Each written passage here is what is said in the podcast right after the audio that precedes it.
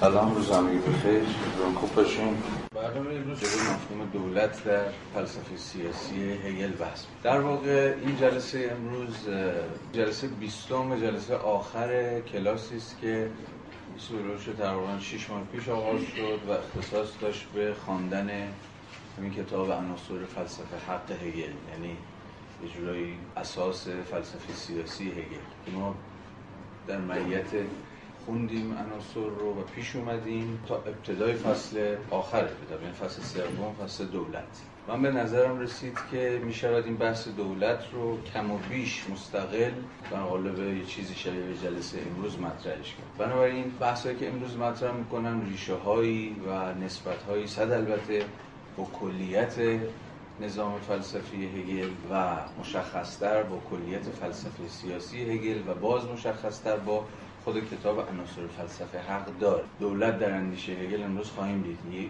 moment ی است از moment های فلسفه سیاسی او. یعنی چیزی جدا و چیزی مستقل از دیگر مباحثی که هگل مطرح می‌کنه نیستش. من سعی خواهم کرد که جا به جا این نسبت اندیشه هگلی در قبال موضوع دولت رو با دیگر مفاهیم و مقولات فلسفه هگلی به ویژه دو moment دیگر از آن چیزی که هگل اسمشو می‌ذاره Sittlichkeit یا زندگی اخلاقی که باش آشنا خواهیم شد پیش ببرم. یعنی دیگر moment های Sittlichkeit هگل خانواده و جامعه مدنی. ما عملا در فصل سوم در بخش سوم با Sittlichkeit سروکار داریم که سه تا moment داره دیگه. از خانواده به جامعه مدنی و به دولت. حالا من مسیر رو توضیح خواهم داد که هگل با چه فوت و فنی و با چه تمهیدی این گام ها رو برمیداره تا در نهایت می‌رسه به دولت. و اندیشه دولت چیست در منظومه فلسفی هگل؟ روش من هم به رسم همیشه رجوع به متن خواهد بود. یعنی من تلاش خواهم کرد که کمتر لکچر بدم جا به جا رجوع بکنیم به متن و متن رو با هم دیگه بخونیم و من تلاش کنم که متن رو آنچنان که خودم می‌فهمم این کلیتی از جلسه امروز بود.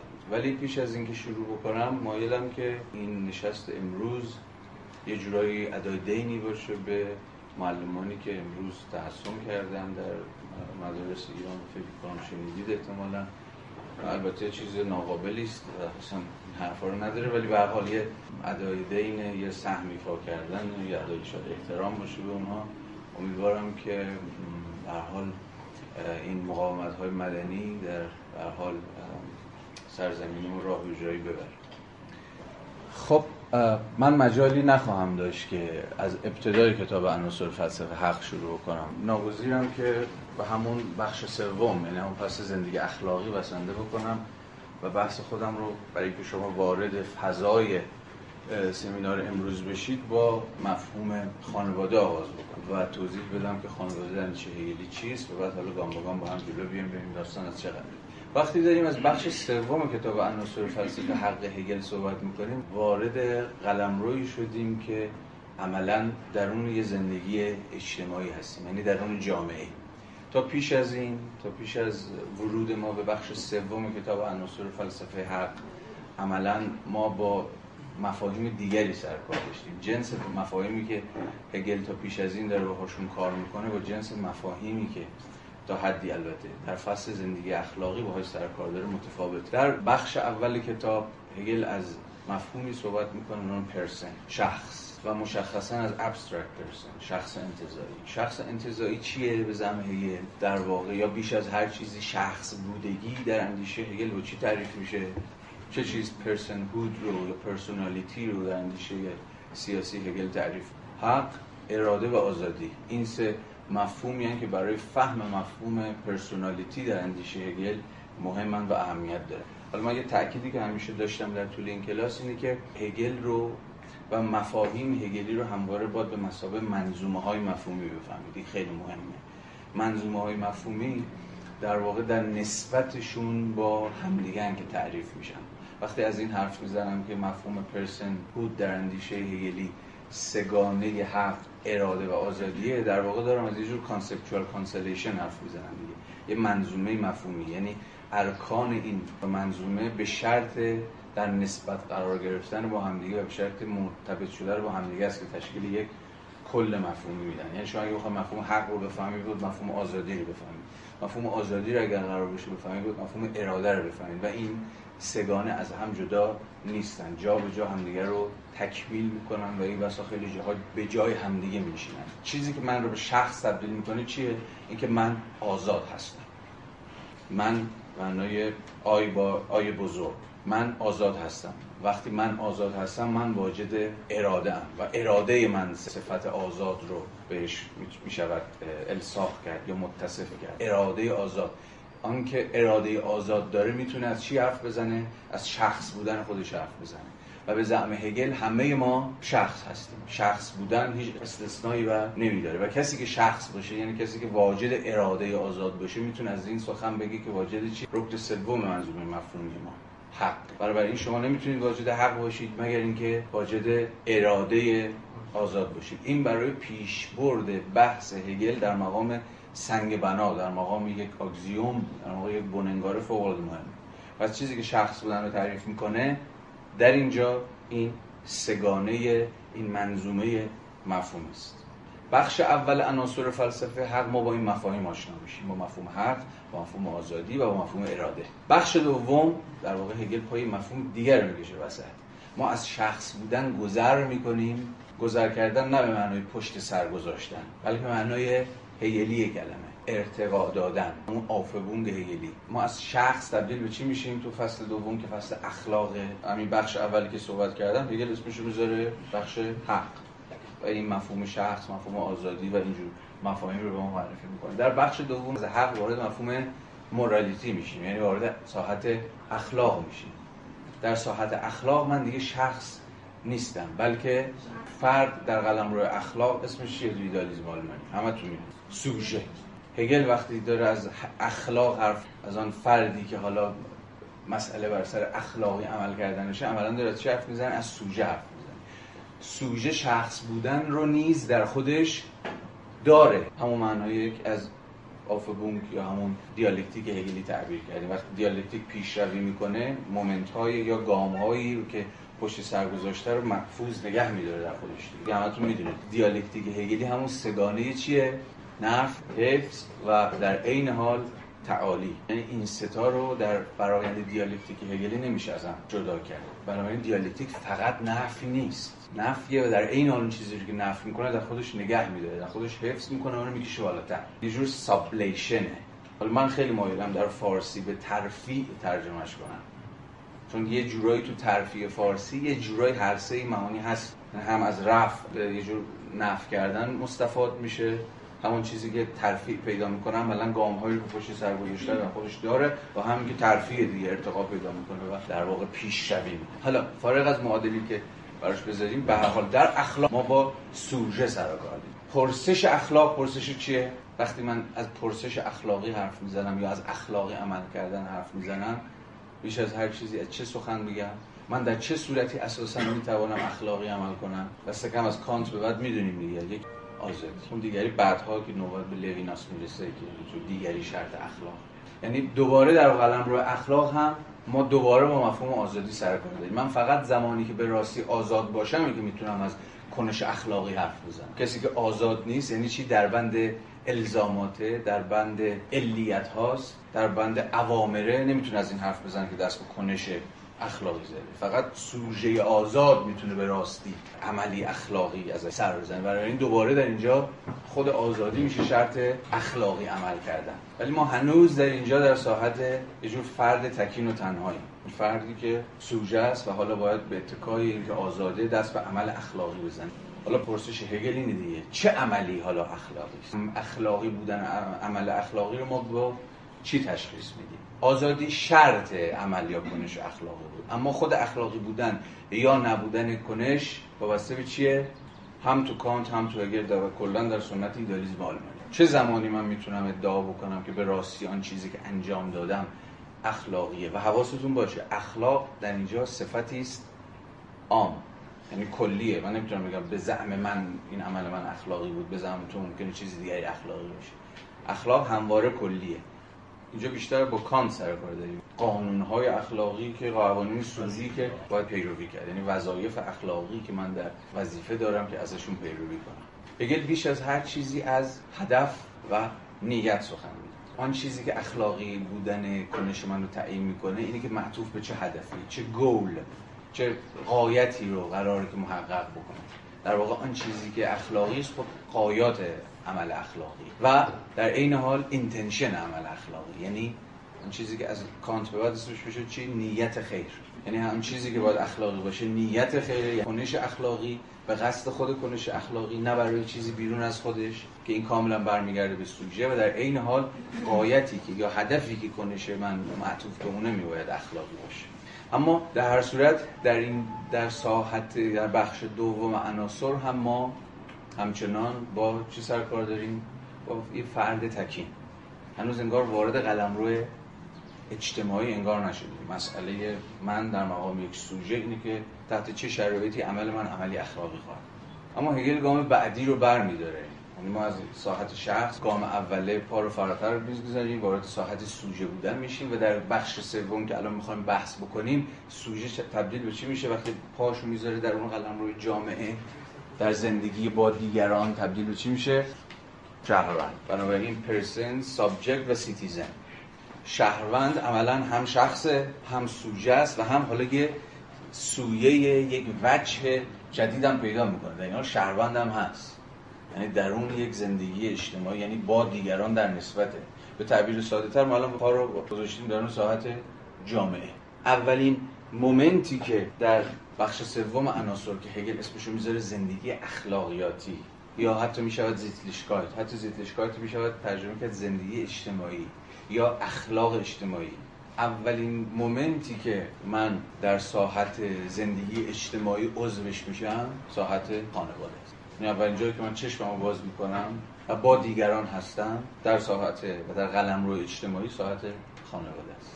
هگل میگه که خانواده قلمرو کلیت انتزاعی اسمش کلیت انتزاعی یعنی چی؟ یعنی من در قلمرو خانواده خودم رو با دیگر اعضای خانواده در کسفت یک ما تجربه می‌کنم. ما یک کلیت دیگه. در خانواده کسی از من بودن خودش حرف نمی‌زنه. خانواده یه واحد جمعیه یک ما جمعیه. و چرا abstract هگل میگه؟ یه جور abstract universality ه چون دقیقا هنوز خانواده تجزیه نشده به من‌ها به فردها. خانواده اولین قلمروی که به زبان ساده تر اولین تجربه که ما از به قول هگل ما بودن پیدا از کل پیدا. خانواده یک کله یک کل ارگانیک کلی که هنوز تجزیه نشده. به تفاوتاش اگر همه تلاشش رو می‌کنه همه تقلاش رو می‌کنه تا به ما نشون بده که چرا خانواده در مقامی کل میباید پاورجه باقی بمونه. اگر متن رو بخونید مثلا هگل مفصل در فصل خانواده راجع به طلاق حرف می‌زنه که چرا طلاق نکوهیده است بحث فلسفی هم می‌کنه در مذمت طلاق. چون دقیقا طلاق اون کلیت خانواده رو چند پاره می‌کنه. و خانواده رو تجزیه می‌کنه به اجزای برسازنده خودش. و هگل مهمه که این سطح از کلیت حفظ بشه. چیزی که اسمش می‌ذاره خانواده. اما خود هگل هم می‌دونه که شهروند در ساحت زندگی اجتماعی فقط عضو خانواده نیست. در moment دوم به حال فرد یه روزی بالاخره پاشو از خونه می‌ذاره بیرون و وارد اون چیزی میشه که هگل اسمش بذاره civil society یا همون جامعه مدنی. در اونجاست که در روایت فلسفی هگل اون کلیت انتزاعی اون مای جمعی خانواده تجزیه میشه تقسیم میشه به چی؟ من‌های یا خودش اسمشو می‌ذاره particularity جزئیات های خاص هایی که در اون قلمروی جامعه مدنی دنبال چی هم ارضای نیازهای شخصی خودش. خود هگل میگه جامعه مدنی system of needs نظام نیاز هاست. یعنی جامعه مدنی برای هگل خیلی شأن چی داره؟ اقتصادی داره. یعنی افراد در اون جامعه مدنی من‌هایی هستن که دنبال self-interest های خودشون دنبال منفعت شخصی خودشون. به این معنی اصلا جامعه مدنی همون جامعه بورژوایی برای هگل. وقتی ما پامون می‌ذاریم در ساحت جامعه مدنی دیگه از اون مای جمعی ساحت خانواده از اون اتحاد از اون وحدت دیگه خبری نیست. اینجا ساحت چیه؟ تفاوت هاست کسرت هاست. هر کس چون که گفتم یک منیه که به دنبال این که علایق خودش رو هوایج خودش رو نیازهای خودش رو به هر شکلی می‌تونه و بلده پیگیری بکنه و برآورده بکنه و ارضا بکنه. بنابراین ما از ساحت کلیت انتظایی خانواده وارد ساحت کسرت کلزدوده جامعه مدنی میشه هر کی دنبال کار خودشه هگل اگه لیبرال بود اگه درون سنت لیبرالیستی فکر می‌کرد همینجا می‌تونست متوقف می‌تونست بگه اصلا قایت زندگی اجتماعی که هر فرد آزادانه بتونه علایق و منافع خودش رو پیگیری بکنه. و دولت هم کافیه که دخالت نکنه دیگه. آزادی افراد تامین می‌کنه که هر کی دنبال این باشه که ببینه چجوری می‌خواد زندگی اگر هم نگران کل هستید اینکه خیلی خوب اگر هر کسی دنبال زندگی خودش بره پس چجوری کل حفظ میشه یا همون جامعه حفظ میشه؟ لیبرال ها به شما خواهم گفت که اصلا جای نگرانی نیست. چون یه ساز و کارهای پنهانی وجود داره. یا به قول آدم اسمیدی دست نامری وجود داره که در نهایت به گونه خودانگیخته تنظیم می‌کنه و سامان میده و جامعه رو. مثلا شما نیازمند این نیستید. یه دست مدیر و مدبری جامعه رو سر سامان بشه همین که افراد بگرد این آزادی رو داشته باشن که علایق شخصی خودشون رو پیگیری بکنن این در نهایت باعث میشه که افراد از خلال پیوندهایی که به هم می‌خورن از خلال تقسیم کاری که وجود داره و اصلا نظم خودانگیخته خود بازار تشکیل یک جامعه به مسابقه کل بدن. و دولت هم در این میان هرچه حد اقلی تر هرچه کوچکتر هرچه کم مداخلی تر بهتر.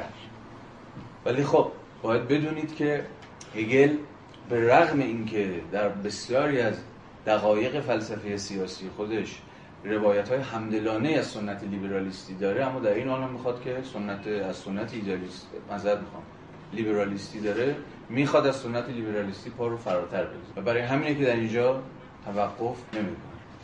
فکر می‌کنه که اگر جامعه مدنی رو به حال خودش رها کنیم که تجزیه بشه همین به فرد به فرد فرد اعضای برسازنده خودش هر آینه چیزی از انسجام چیزی از وحدت و کلیتش باقی نمیمونه. همه تلاش فلسفی سیاسی هگل اینه که در نهایت یک دیالکتیکی برقرار بکنه بین حق و حقوق فرد و در عین حال حق و حقوق جامعه یا دولت. به این دوتا رو با هم دیگه آشتی بده. یعنی هم فرد حقوقش حفظ بشه آزادی هاش حفظ بشه و در عین حال به حال خودش هم رها نشده باشه. آنچنان که در سنت لیبرالیستی هست.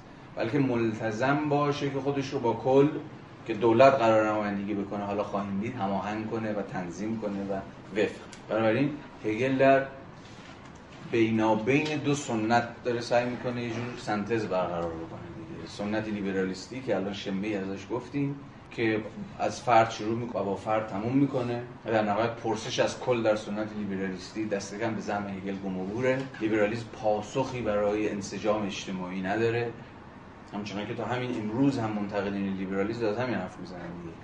اگر چنان که لیبرالیستا باور دارن جامعه رو در کسفت بازار به حال خودش رها کنیم سنگ و سنگ بند میشه نابرابری ها و بیعدالتی ها و غیره و غیره. انسجام اجتماعی و قوام اجتماعی رو و تاربود جامعه رو از هم وا خواهد کرد. این دست کم روایات منتقدان سنت لیبرالیستی. پس هگل دست کم تا نیمه با لیبرالیستا میاد. اینکه بله فرد اهمیت داره. فرد باید این آزادی رو داشته باشه که در جامعه مدنی آزادانه در پی این باشه که هر آن چیزی که برای زندگی خودش مطلوب می‌دونه هر آن دلبستگی که داره هر آن منفعتی که خود صلاح می‌دونه رو دنبال بکنه. اما و این اما بسیار اما مهمیه میباید خودش رو هماهنگ کنه میباید خودش رو هم نوا بکنه با یه کل اجتماعی که همون دولت قرار نمایندگیش بکنه. و در اینجاست که دیالوگش با سنت دوم آغاز میشه. یعنی سنت محافظه کاری. محافظ کارها یا به قول فردریک بیزه در این کتاب بسیار خوب هگلش که دیده باشن. بهترین کتابی که ما در فارسی داریم که کلیت فلسفه هگلی رو یه جورایی بحث کرده همین کتاب فردریک بیزه. بیزر میگه بین لیبرالیسم و کامیونیتاریانیسم یا اجتماع باوری. ولی حالا مهم من بیشتر سنت محافظه کاری رو ترجیح میدم. سنت محافظه کاری در واقع سنتیه که فرادستی تام رو به چی میده؟ خود دولت. یعنی اون چیزی که فرادسته دولته اون چیزی که فرادسته جامعه است. فرد اصلا در این وسط نقشی نداره ارزندامی نمی‌تونه بکنه. این دولتی که به اتکای شعن فرادستانه خودش مجال ظهور و بروز به من و شما در مقام فردهای آزاد نمیده. همه پیشا پیش میباید بدونی که اصلا حق و داشته باشیم تسلیم الزاماتی باشیم که دولت به ما از بیرون تحمیل هگل به رغم اینکه دولت جدی می‌گیره و فکر می‌کنه که دولت رو نمی‌شود به روایت لیبرالیستی حد اقلی برگزار کرد بلکه دولت نقش بسیار پررنگی در سامان دادن به زندگی اجتماعی داره. اما همچنین محافظ کارها فکر نمی‌کنه که اقتدار دولت در گیرو تضعیف فردیه. بلکه میباید هر دو اینها رو همزمان به نحو دیالکتیکی حفظ کرد.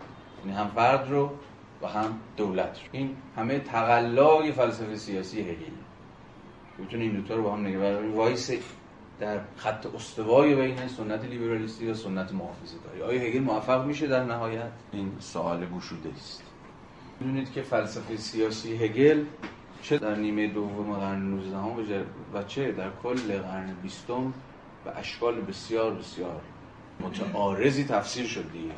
و البته گرایش عمده این بود که هگل رو یکی از بزرگان یکی از پدران سنت محافظه کاری بفهمند و یه جورایی خود این نقد با خود مارکس شروع شد. اولین رساله‌ای که مارکس نوشت در واقع جستاری بود در نقد همین عناصر فلسفه حق و دست بر تنها بخشی از نقد مارکس باقی مونده همون بخشی از نقد مارکس که به همین بحث امروز ما مربوط میشه. این دولت. دولت رو در اندیشه هگل داره نقد می‌کنه. بعدها دیگه می‌دونید دیگه تفاسیر امثال پوپر امثال آیزای برلین که ادعاشون خیلی سریح این بود که هگل حالا یا دشمن آزادیه چون که در روایت برلین هست و یا اصلا یکی از پدران فاشیسم همچنان که در روایت مثلا آقای پوپر هست. و همین تفسیر تا همین چند سال پیش کم بیش دست بالا رو داشت. ولی امروز دیگه کسی به این کلیشه ای هگل رو نمی‌خونه. و مسئله اینه که فهم فلسفه سیاسی هگل در گروه فهم این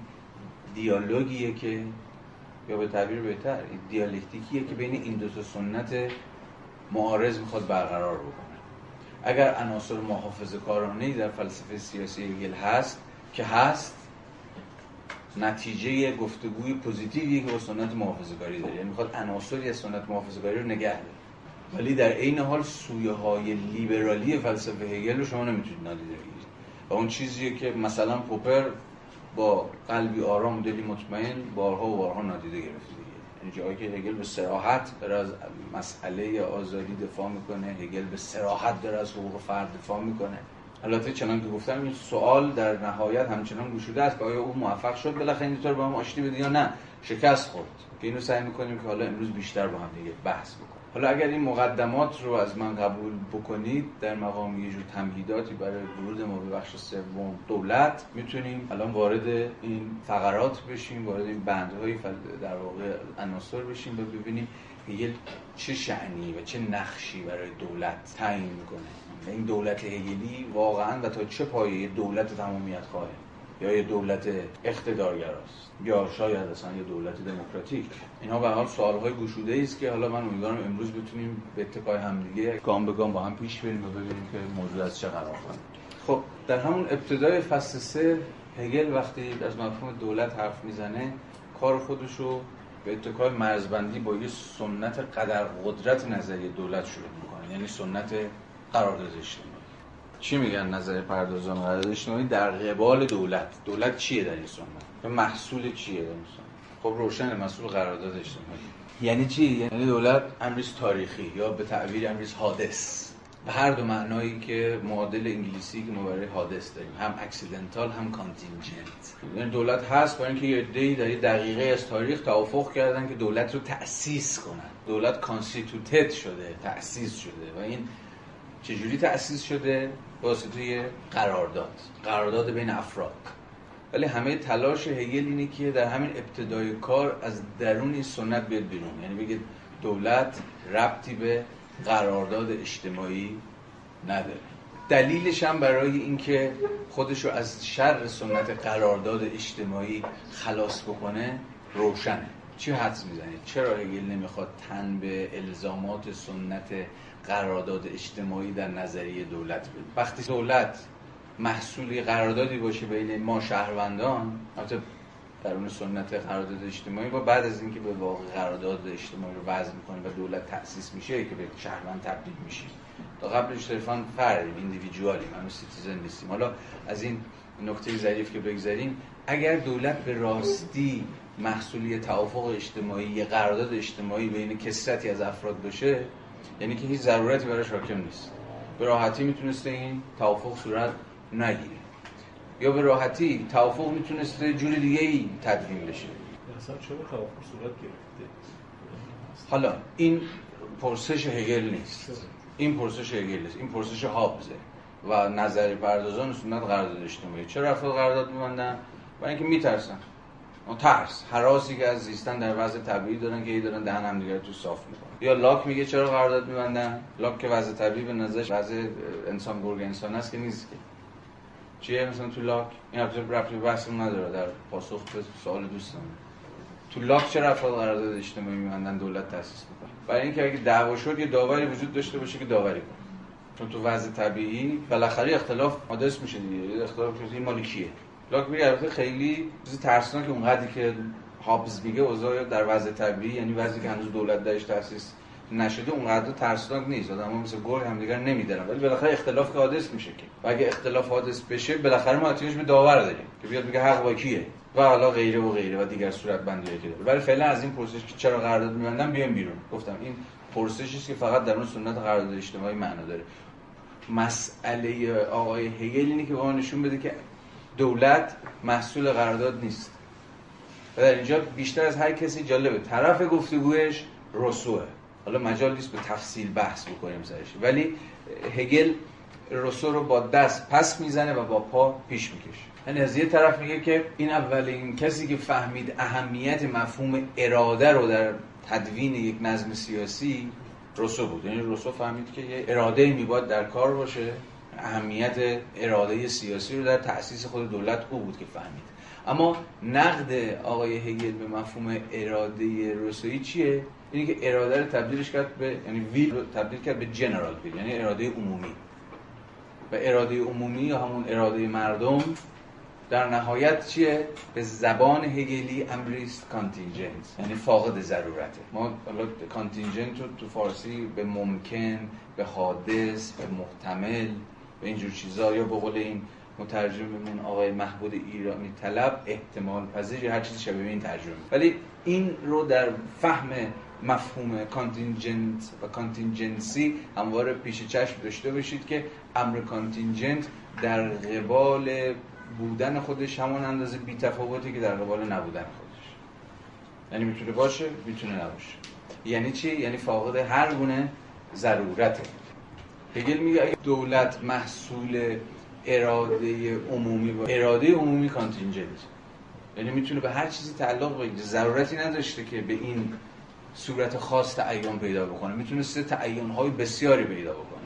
از همینجا هم هست که هگل جا به جا در این کتاب مفهوم مردم رو می‌زنه. چون کیه که اراده عمومی می‌کنه؟ در نهایت مردم دیگه.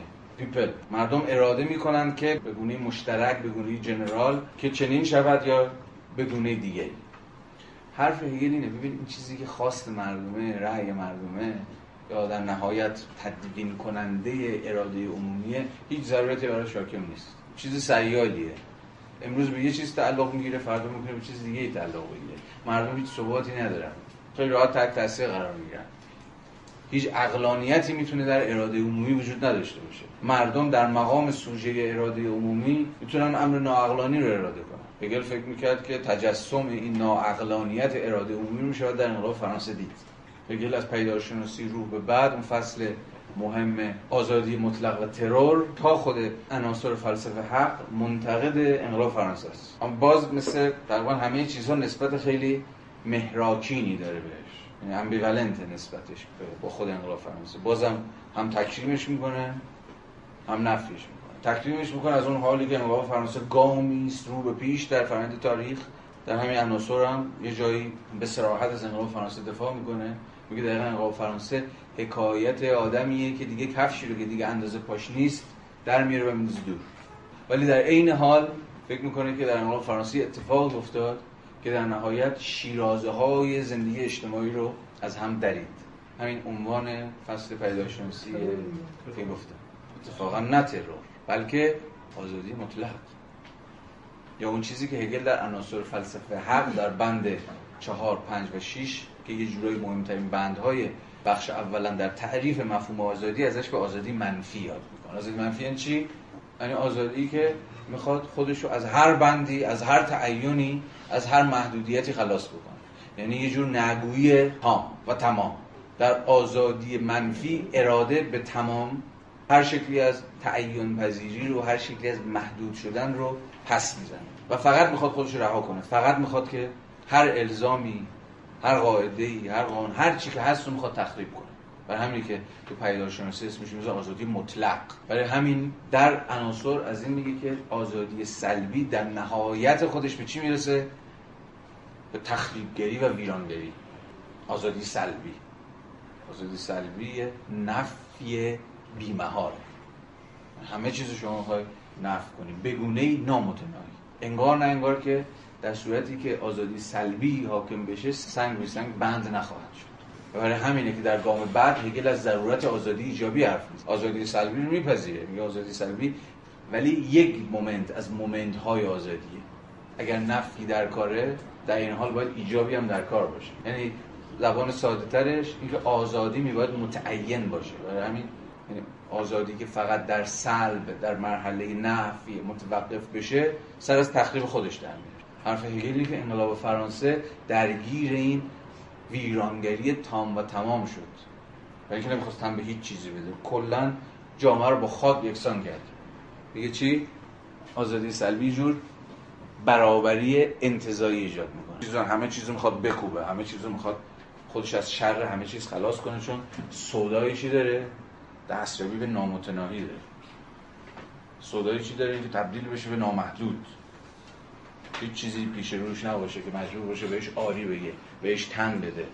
برای همین از این حرف می‌زنه که آزادی سلبی در عین حالی که مومنتی ضروری در مومنت های در دقایق آزادیه بلا فاصله میباید خودش رو محدود بکنه به یه تعین.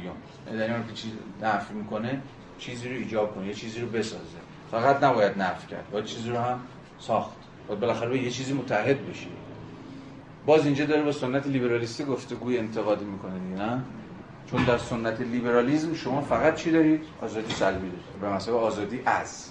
خودتون باید از هر آن چیزی که می‌خواد شما رو محدود کنه خلاص بکنید. آزادی برایه ندارید. هیچ چیزی هیچ نهادی هیچ مرجعی نیست که به شما بگه خب حالا به چه چیزی یا برای چه چیزی حالا در این حال شما باید خودتون محدود کنید. یا آزادی شما کجا محدود میشه؟ جز یه چیز دیگه آزادی دیگری در سنت لیبرالیستی.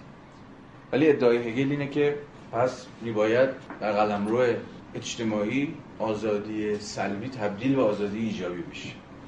نه به معنی که آزادی سلبی به پای آزادی ایجابی نفی بشه یا سرکوب بشه یا نادیده گرفته بشه. نه اینها مومنت های یا گام های ضروری یک فراینده همون فرایند تحقق آزادی مثبت یا آزادی ایجابی یا حالا هر چیزی که شما اسم اینها رو اگه باز این بحث ها براتون جذاب تره خب بندهای 4 و 5 و 6 که بندهای این که حالا ما در به تفصیل در این کلاس خوندیم سرش بحث کردیم. ولی من الان می‌خوام توجه شما رو به مسیری که هگل داره طی می‌کنه جلب بکنم بحثمون از کجا کشید به اینجا که می‌خواستیم نشون بدیم چرا هگل در نظر دولت منتقد سنت قرارداد اجتماعیه.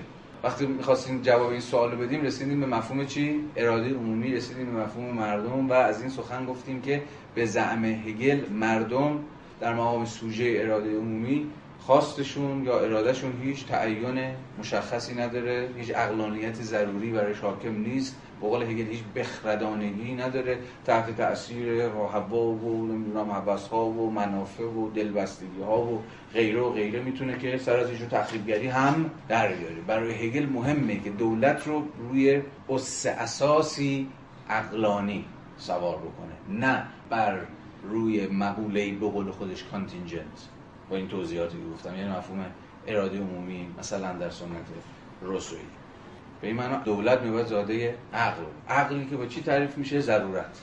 سادش کنیم. دولت ربطی به توافق من شما نداره. دولت تو من شما تأسیس نمی‌کنه.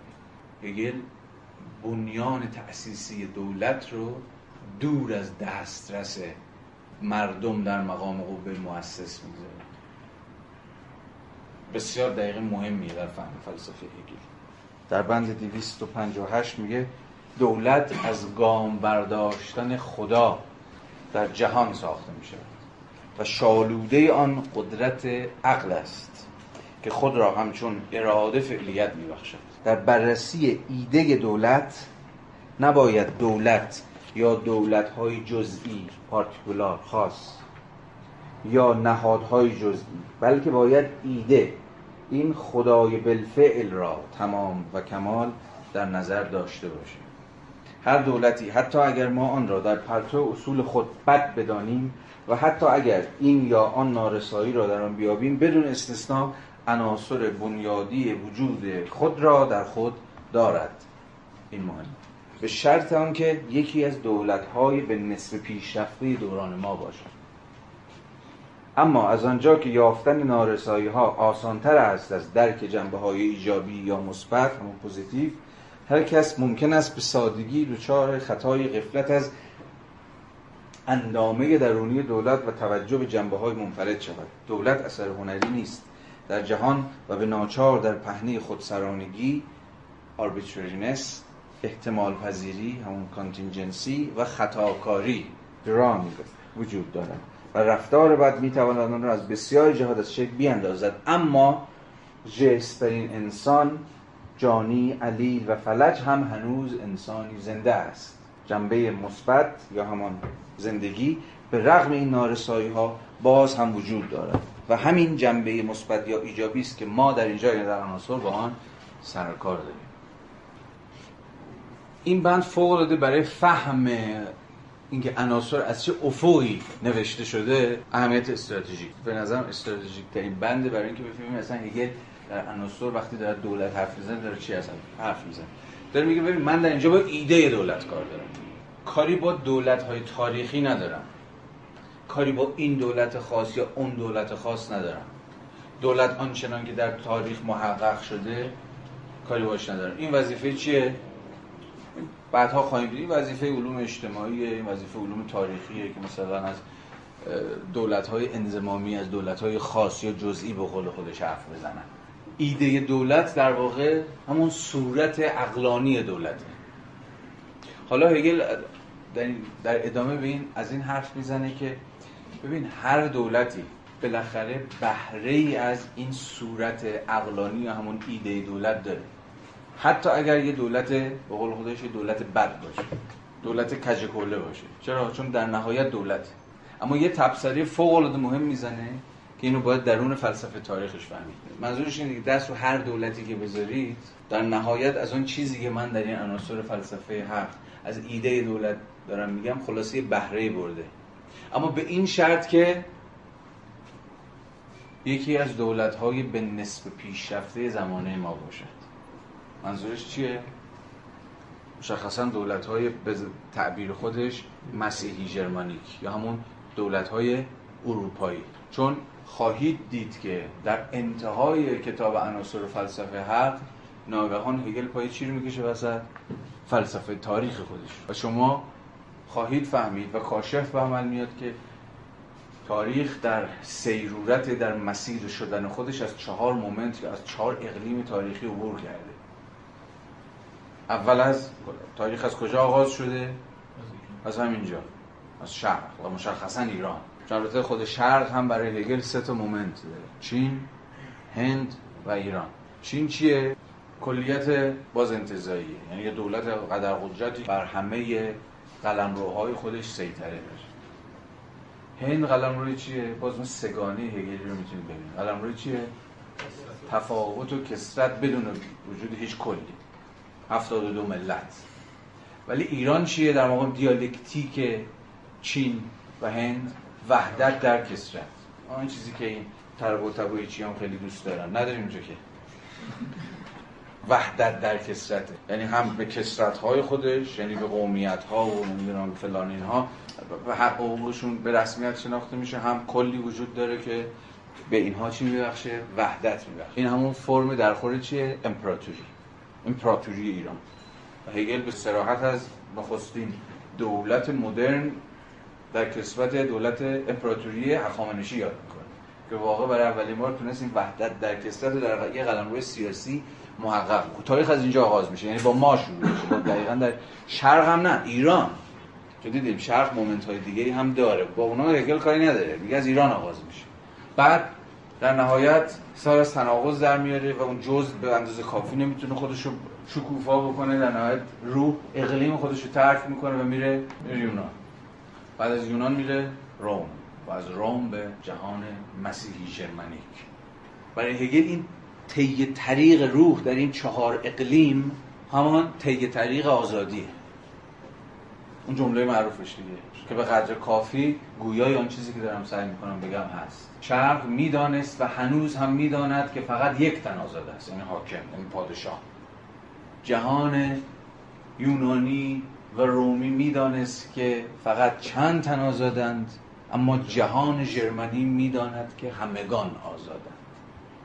یعنی این سیرورت روح در تاریخ سیرورت آزادی هم یعنی آزادی داره universal میشه داره کلی میشه داره فراگیر میشه.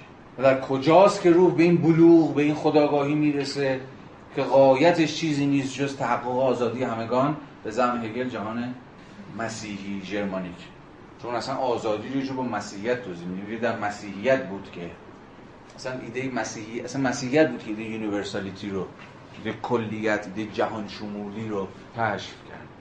و مشخصا هم مثلا تو روایت های پولس رسول مثلا کارهای این دوستمون آلن بدیو رو اگر ببینید کلی‌گرایی و universalism رو اون هم داره سعی می‌کنه که تو به روش کاملا غیر هگلی ریشه هاش رو در خود مسیحیت پولسی دنبال بکنه. مثلا خطاب پولس خطاب خود مسیحه خطابی رو به همگان. بدون هیچ استثنایی همگان مخاطب پیامن برخلاف سنت پیشا مسیحی دیگه. همون سنت بنی اسرائیلی یا همون سنت یهودی باشه.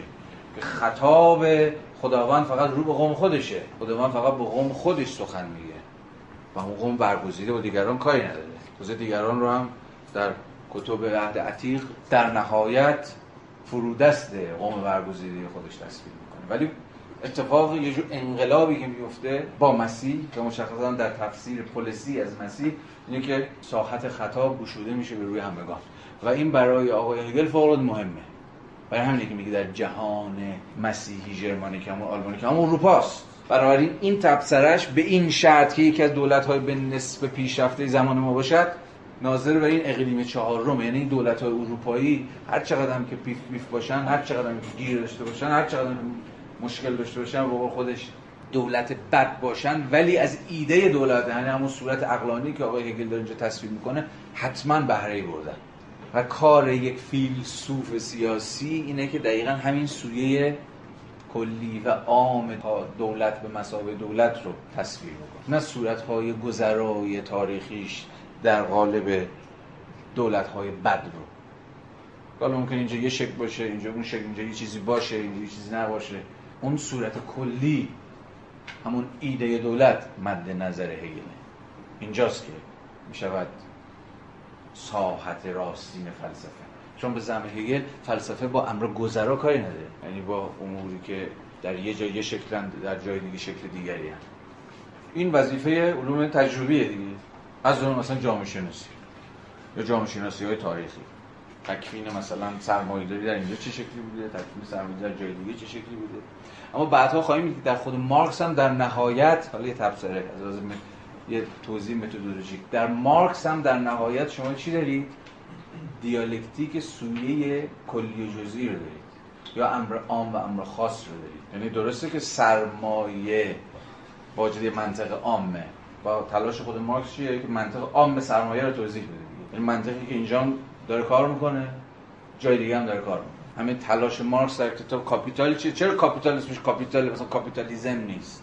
برای اینکه در Capital تلاش مارکس که اون منطقه عامه اون امر کلی رو که سرمایه به اتکاش به سرمایه تبدیل میشه رو توضیح بده. اما مارکس می‌دونست که این سرمایه در قالب formation های اجتماعی تاریخی یعنی همون کاپیتالیسم ها جلوه های متفاوتی داره. سرمایه آمریکایی مثلا با سرمایه اروپایی احتمالا متفاوته. که نوع خاصی از سرمایه داری که مثلا ممکنه در شرق محقق شده باشه با دیگر اشکال سرمایه داری ای بسا متفاوته. بنابراین در نهایت در حین تحلیل ما باید بتونیم بین این دو سویه در رفت آمد باشیم یعنی هم سویه کلی و عام رو ببینیم و هم سویه های خاص و جزئی رو تاریخی رو. و این کاریست که اصلا خود مفهوم باید بکنه دیگه نه؟ خود concept. concept چیه؟ concept کلیه. وقتی دولت سرمایه داری این همه مفاهیم کلیه. ما بدون concept ها که نمی‌تونیم بیاندیشیم. می‌تونیم؟ اما وقت این concept ها رو در قبال مصادیق تجربی و خاص و غیر و غیره به کار می‌بریم همین مفهوم کلی و عام باید تبدیل بشه به مفهوم انضمامی و تاریخی. یعنی هی ورز بخوره هی تبصره بخوره هی صفت بخوره. مثلا دولت مثلا آسیایی. دولت بورژوا دموکراتیک فلان. این دولت بودنش با امر خاص با همین تبصره ها مدام چی میشه؟ اون امر عام خاصتر و جزئیتر و مشخصتر میشه. و در نهایت همواره دیالکتیک این دوتا این دوتا سطح سطح عام خاص کلی جزئی میباید حفظ بشه. یعنی اصلا بتونید فکر کنید مفاهیم بدون مصادیق تاریخی کلی و سوری و بی‌معنا. توهی و مصادیق خاص و جزئی بدون مفاهیم کورن. می‌خورم به درد می‌کنه این همون جمله‌ای که کانت به کار برده بود جایی که می‌خواست بین اهمیت شهود و معقولات رو توضیح بده. حالا از این مورد بگذاریم. پس صورتبندی که هگل داره در اینجا به دست میده برای فهم اینکه به واقع در عناصر چی کار داره می‌کنه فوق العاده مهم و حیاتیه. خود هگل توی همه قسمت ها همین سگانه رو باید می‌کنه انتظامی شروع از انتظاری شروع کنه به انزمامی و اینا تو همشون داره توی خود دولت خودش رو بده میگه من با ایده کار دارم ولی قالب خودش اینه که باید می‌رفت به انزمامی یعنی دیالکتیک رو رعایت می‌کرد و می‌رسید به انزمام های دولت. ولی این کار نکرد. همه فصل دولت تلاش برای انزمامی شدن دولته. انزمامی شدن اینجا برای تاریخی شدن نباید بگیم. به این معنایی که دولت در واقع مفهوم کلی رو حالا در فصل دولت جا به جا به اجزای خودش تجزیه می‌کنه. یعنی به ما توضیح خواهد داد کن دولتی که من در موردش حرف می‌زنم ارکانش چیه؟ اجزاش چیه؟ چه معلفه هایی ساخته شده؟ یعنی دولت خودش توی صورتبندی مفهوم پردازان هگلی داره خودش رو تجزیه می‌کنه. داره به میگه همین که همین ادعا که من دولت یعنی که اصلا ایده اصلا ایده در هگل حالا فرصت نیست با بریم تو منطق هگل بحث کنیم. ایده در هگل خود نهایت انضمامیته. یعنی چی؟ وقتی میگه این ایده دولتی که در ازای سخن میگه تمام ارکان و اجزایی که دولت رو به مسابقه دولت تعریف می‌کنن رو در خودش داره؟ الان فقط داره از یه امر کلی حرف می‌زنه به دولت. در اینجا در چه ساحتی همون کلیت انتظاییه گام به گام که وارد بخش سوم میشیم این کلیت انتظاییه داره و اجزای خودش تجزیه میشه. یعنی اون ایده هی داره انزمامی میشه هی داره واقعی و هی ملموس میشه. انگار داره بال و پر در میاره. و در نهایت همه این اجزا و ارکان رو هگل جمع می‌کنه و از این سخن میگه که دولت در مقام کلیت انزمامی حالا به چیست؟ چون در نهایت حرکت منطق هگلی حرکت از کلیت انتزاعی به کلیت انزمامی تو این مومنت سگانه زیستلیشکایت که از سخن گفتیم خانواده جامعه مدنی و دولت. اینو در نظر بگیریم. مرحله اول مرحله خانواده گفتیم مرحله کلیت انتزاعی بود. کلیت سوری یعنی کلیت تمایز نیافته. یعنی یک کلیت آغازین. ما چشم باز می‌کنیم در یک کلیتی به نام خانواده. در اون یک ما. دست چیزمون هم دست خودمون هم نیست. پرتاب شدیم درونه این کلیت در اون این واحد جمعی. اما این چجوری انضمامی میشه؟ در صورتی که مرحله تمایزیابی مرحله تفاوت مرحله کسرت مرحله من شدن فرد شدن رو بگذاریم. یعنی وارد ساعت جامعه مدنی بشه. یعنی کلیت انتزاعی بخش میشه تجزیه میشه تمایز پیدا می‌کنه به ارکان برسازنده خودش یعنی افراد. و قدم روی این افراد چیه بزنم؟ دیگه جامعه مدنی. جایی که شما می‌تونید پارتیکولاریتی ها رو از هم تشخیص بدید. افرادی که دنبال زندگی خودشون هستن دنبال علایق و دلبستگی خودشون هستن. اما صد البته از روش شناسی هگل انتظار دارید که این کسرت دوباره جمع بشه. دوباره کلیت پیدا کنه. این بار شما در ساحت دولت میشه ساحت کلیت حالا انزمامی چرا انزمامیه چون کلیتی است که اجزای برسازنده خودش رو در خودش حفظ کرده. کلیت انزمامی فرقش با کلیت انتزاعی همین.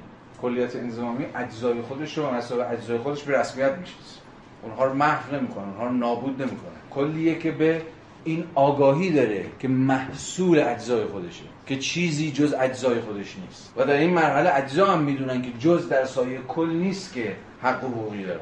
حالا این تو فلسفه سیاسی باید بازم روشن‌تر میشه دولت می‌دونه که در نهایت میباید همه افرادی رو که دولت بودن اون رو روی برساختن رو به رسمیت بشناسه. حق و حق و حق و حقوق اونها رو رکگنایز بکنه. نمی‌تونی افراد سرکوب کنه نمی‌تونی نادیده بگیری نمی‌تونی بزنی تو سرشون. و در این حال در یک دور دیالکتیکی این افراد یا این اجزا هم می‌دونن که فقط اگه این کل در کار باشه فقط این دولت وجود داشته باشه که یا به تعبیر بهتر فقط در سایه این کله که می‌تونن زندگی کنن. مثلا می‌تونن دنبال self-interest های خودشون باشن. یعنی شما اینجا جور دور دیالکتیکی دارید دیگه. بین کل و جز. کل چیزی جز. اجزای خودش نیست و اجزا هم تنها در سایه کلی که معنا داره. این برای هگل همون کلیت انضمامیه این مسیری که با یه مسیر منطقیه.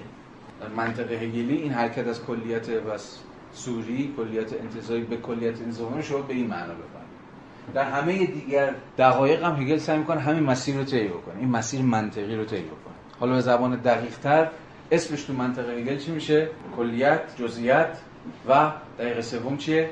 singularity یا individuality یا فردیت تکینگی. این اول یک کل وجود داره به این معنی که مثلا هم خانواده. گام دوم ساحت چیه؟ particularity جزئیت ها منهای متفاوت از هم. ساحت سوم singularity ه یا تکینگی یا فردیت چیه؟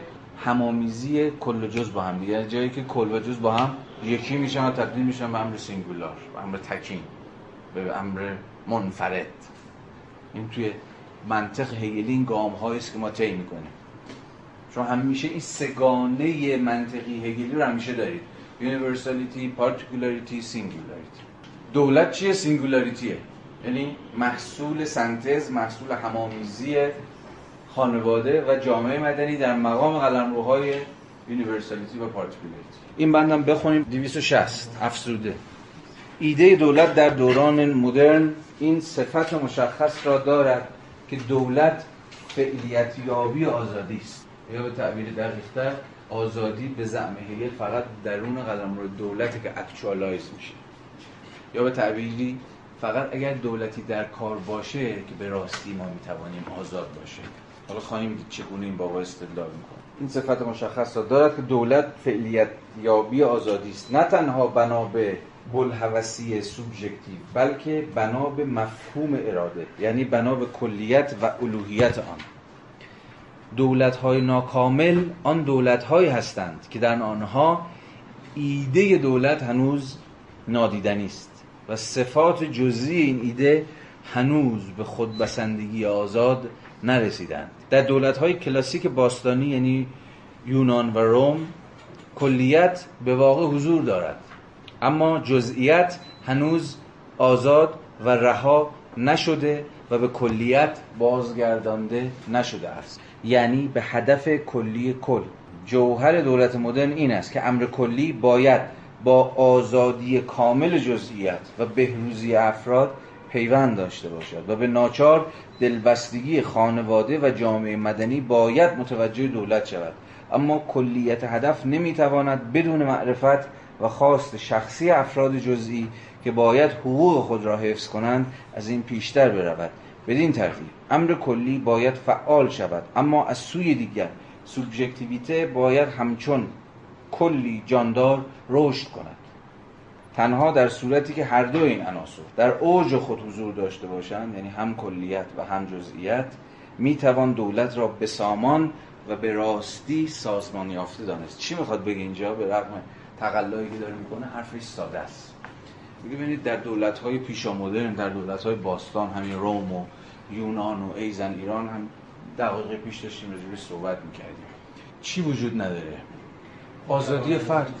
یعنی چی؟ یعنی حق فرد به اینکه جز باشه. یعنی پارتیکولاریتی شکل نگرفت.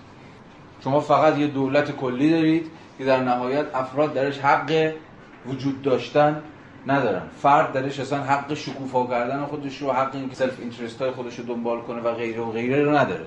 به زعم هگل این نابسندگی نابخشودنی دولت های پیشا مدرنه نمیفهمیدن آزادی فرد چیه. فقط کلیت انتزاعی بودن. تبدیل به کلیت انضمامی نشده بودن. یعنی افراد رو در مقام جزئیت ها در بر نگرفت مثال این نابسندگی دولت به مثابه کلیتی که حق فرد و آزادی رو به رسمیت نمیشه مثالش کجاست؟ سقراط. سوال هگل اینه دیگه. میگه دموکراسی یونانی به رغم دموکراتیک بودنش سقراط بر نتابید. یعنی چی رو؟ یعنی فرد رو به اینکه آزاد باشه. یعنی فرد آزاد رو در نهایت دموکراسی خود یونان خفه کرد. وادارش کرد بره جام شوکران بنوش و اینا. چرا؟ استدلال محاکمه سقراط چی بود؟ داره شهر رو هم میریزه سقراط. نظم کلی شهر رو داری به هم میریزه. حالا مخ جوانان رو داری می‌زنی نمی‌دونم. یا به تعبیر بهتر چی رو داری خراب می‌کنی؟ دکسا رو. دکسا چیه؟ در دکسا باور رایجه دیگه. در برابر اپیستمه که همون حقیقتی که حالا سقراط داشت زور می‌زد به این حقیقت برسه به این اپیستمه برسه چی رو داشت نقد می‌کرد؟ آقای سقراط دوکسا یعنی باورهای رایجی که همه مردم شهر دارن دیگه. از خلال کدوم تکنیک؟ پارادوکسا. یعنی افراد رو به با باورهای رایجشون به تناقض بندازه. مثلا پارادوکس هم اینجا داره میاد دیگه. یعنی خلاف اون باور امر رایجی که اون باور مسلحی که ظاهرا همه بدیهی فرض می‌کنن. پس سقراط در مقام یک مزاحم درون دموکراسی یا به قول هگل دولت پیش آمدن هم تحمل نشد. به این دلیل که اصلا تصوری از آزاد بودن فرد نداشتن. ما به قول هگل اصل سوبژکتیویته جا اصل سوبژکتیویته همون اصل فرد بودنه. اصل سوبژکتیویته بارور نشده بود شکوفا نشده بود در دولت آتن در اون دولت های پیشا مدرن. این محصول کشف آزادی فردی که فرد حق داره که آزاد باشه فرد حق داره که فرد باشه. یعنی مثل دکسا فکر نکنه مثل, مثل بقیه فکر نکنه و خودش استقلال رأی داشته باشه. به زمینه این ابداع جهان مدرن. و دولتی که اون خودش دنبالش میگه ازش اسمشو می‌ذاره دولت بسامان دولت به درستی سازمان یافته. فرد رو قربانی نظم کلی شهر نمی‌کنه. اینکه همچی سرجاش باشه و بلا اینا تو باید خفه شی. اتفاقا دولت مدرن میباید فرد رو آزاد بگذاره که تا می‌تونه فرد بشه. تا می‌تونه ابراز وجود بکنه.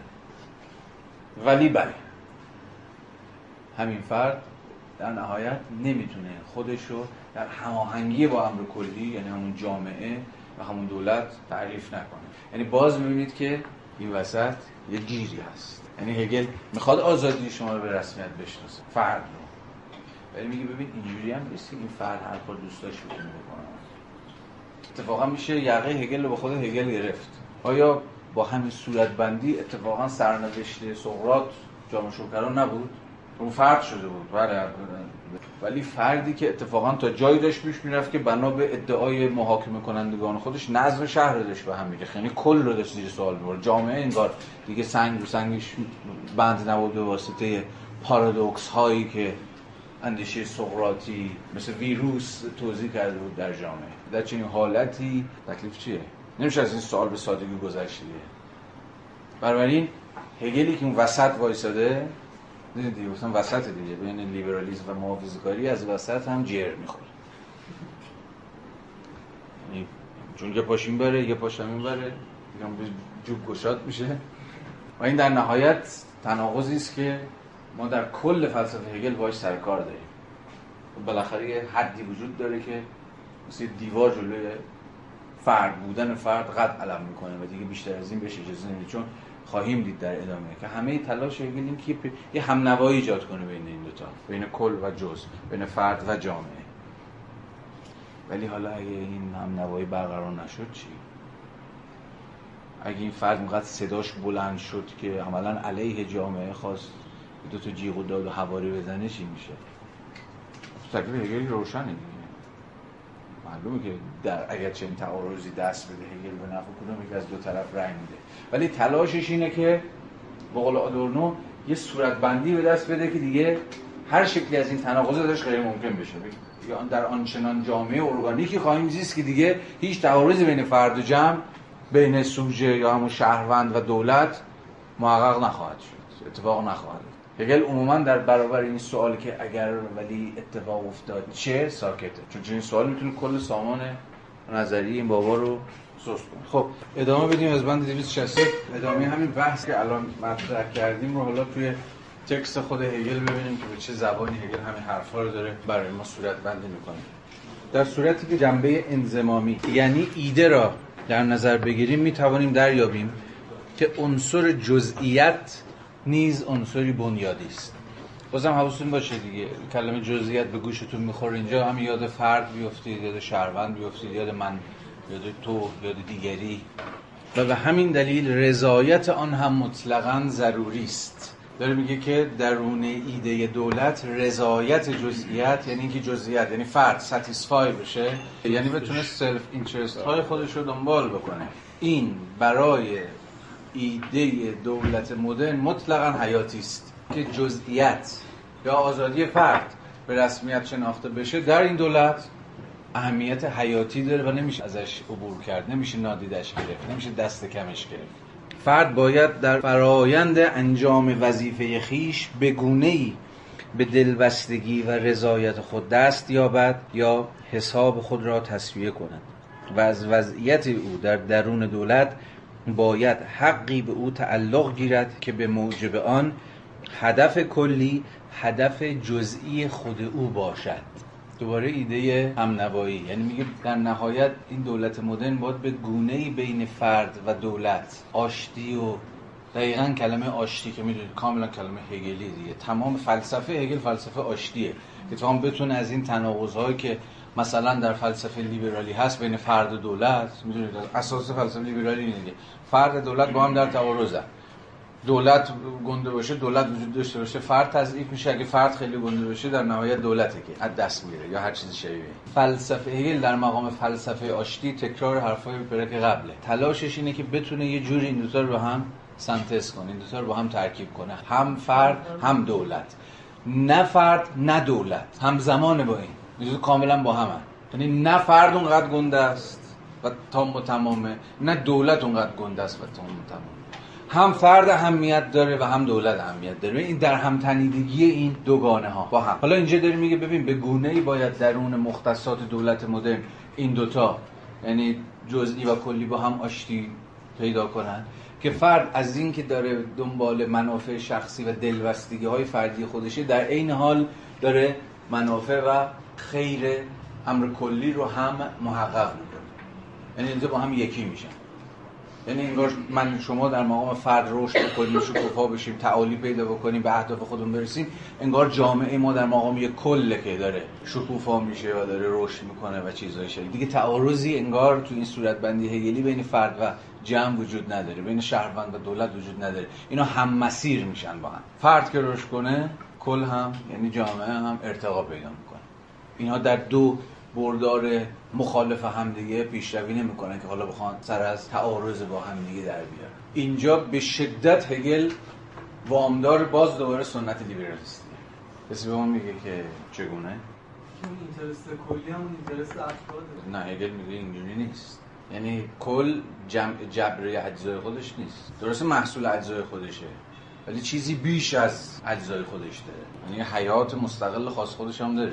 شما نمی‌تونید کل و اجزاش تجزیه بکنید. آدم اسمیت توی فصل اول کتاب ثروت ملل جمله‌ای داره که خیلی به کار ما میاد.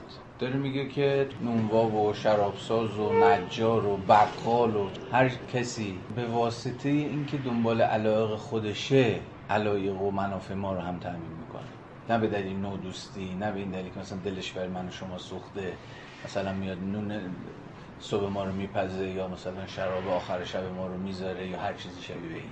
مثال های یعنی اگر که فرد این آزادی رو داشته باشه که علایق خودش رو دنبال بکنه در نهایت علایق دیگران رو هم به نوعی به واسطه چی؟ در هم پیچیدگی سازوکارهای تقسیم کار.